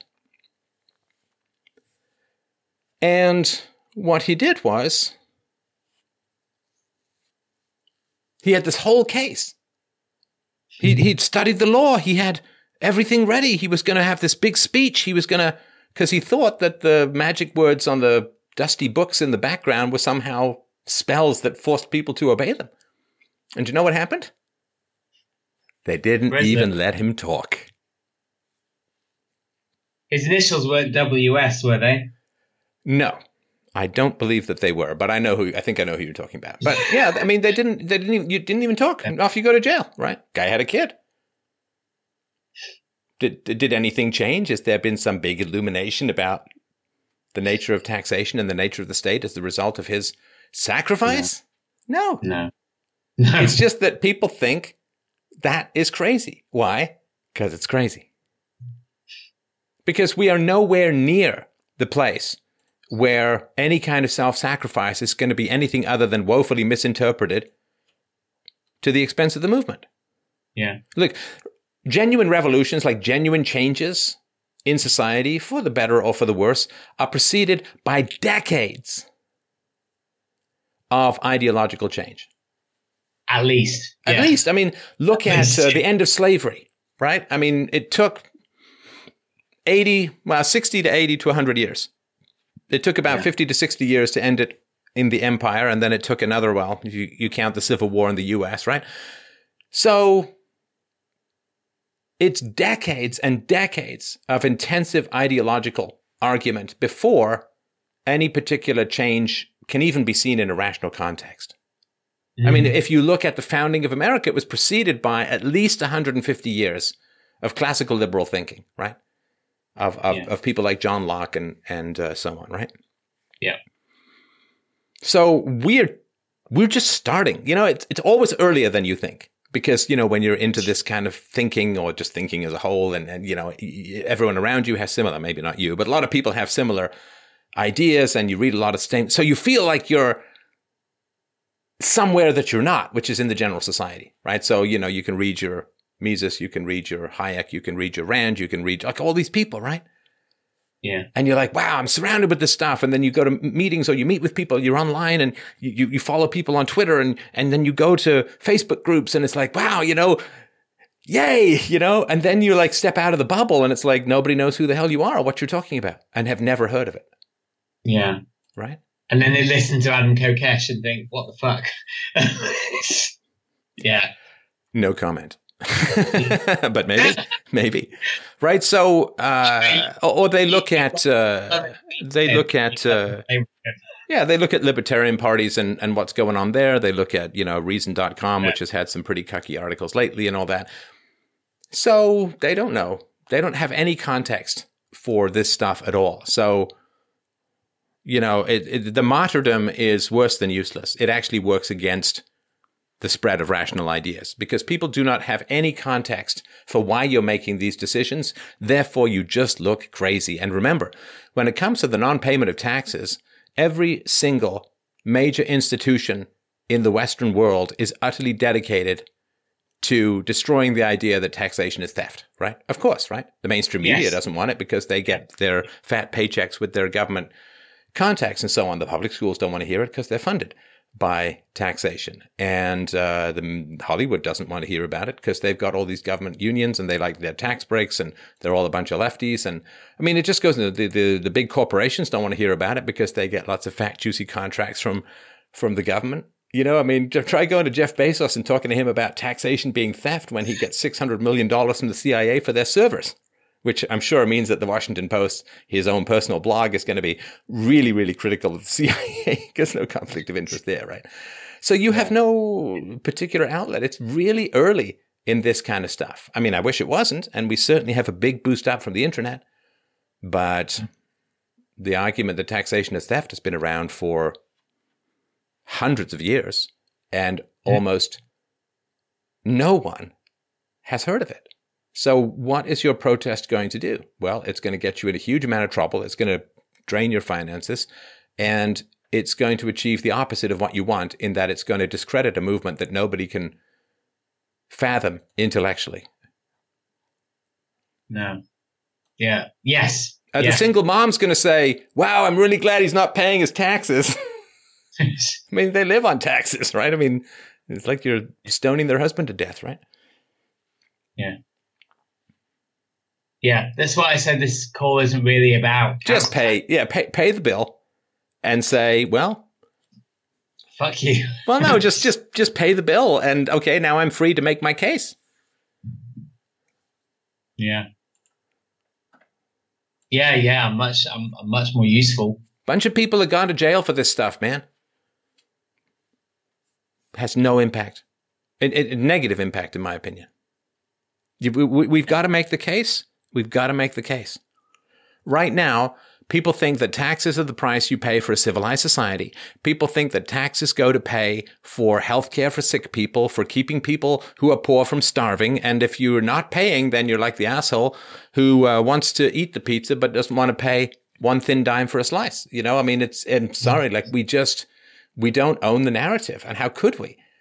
When you've got Hollywood, the media, television, government, schools, like everyone and their dog constantly braying and prattling about how essential taxation is for a civilized society and how without the government there'd be anarchy. And of course, even that word, right? Without the government, there'd be anarchy. There, there would be freedom. That's true. And there would actually be sustainable civilizations, unlike this stupid cycle of history bullshit we got going on now for the past 10,000 years. Mm. But no, I uh, you pay your taxes and figure out where you want to live. If you hate London, get out of London. I can certainly understand that. If you hate the UK, get out of the UK. You're a young, free gay man. The world is at your. Doesn't matter you're gay, but it, you know the world is is your oyster. that's- and go make the case. Go improve your speaking skills. Go improve your writing skills. Go im- improve your persuasion skills, and make the case to the world. But uh, just because your country is acting in a self-destructive manner doesn't mean you have to. Quite. Yeah. Quite. That's why I called in today. That's it. You're in agreement. I am. Good, good. I mean, I, I get where your frustration's coming from, and I, I really Yes, understand I've it. followed you for a really, really long time, and I can't actually put into words, as hard as I might try, how grateful I am for for finding you. Um, my life would be a lot worse. It would be in a much worse position if I hadn't have found you. Hmm. So I appreciate it's that. just That's very real, kind. it's just a real privilege to to be able to speak to you. Well, I appreciate that. Hopefully, you enjoyed the conversation, and bonus points keep you out of That jail, which is good too. which is good too. All right. Well, Martin, I appreciate that. Do let me know how it goes. And I really do appreciate absolutely everyone uh, who calls in and has these amazingly wonderful conversations with me. It's a real honor, a real privilege. Please don't forget to help out the show. It's important. I really, really need your help and your support, which you can do at freedomainradio.com slash donate. That's freedomainradio.com slash donate. I'm sure you'll feel better afterwards. I know I will. And it's very, very important. It's kind of a now or never scenario for philosophy. So, and also check out the Swedish presentation called The Truth About Sweden. That's three hours of tasty postmodern goodness that will have you shocked, appalled, laughing, and crying. It's a roller coaster, well worth taking. So that's you can find on YouTube. The Truth About Sweden, of course, it's available at fdrpodcast.com as well. Don't forget to pick up The Art of the Argument. Got a new book coming out, just uh, working on the fourth draft, uh, which I'm really looking forward to, to getting out. And um, have a great day. Have a great night. Love you guys so much. I'll talk to you soon.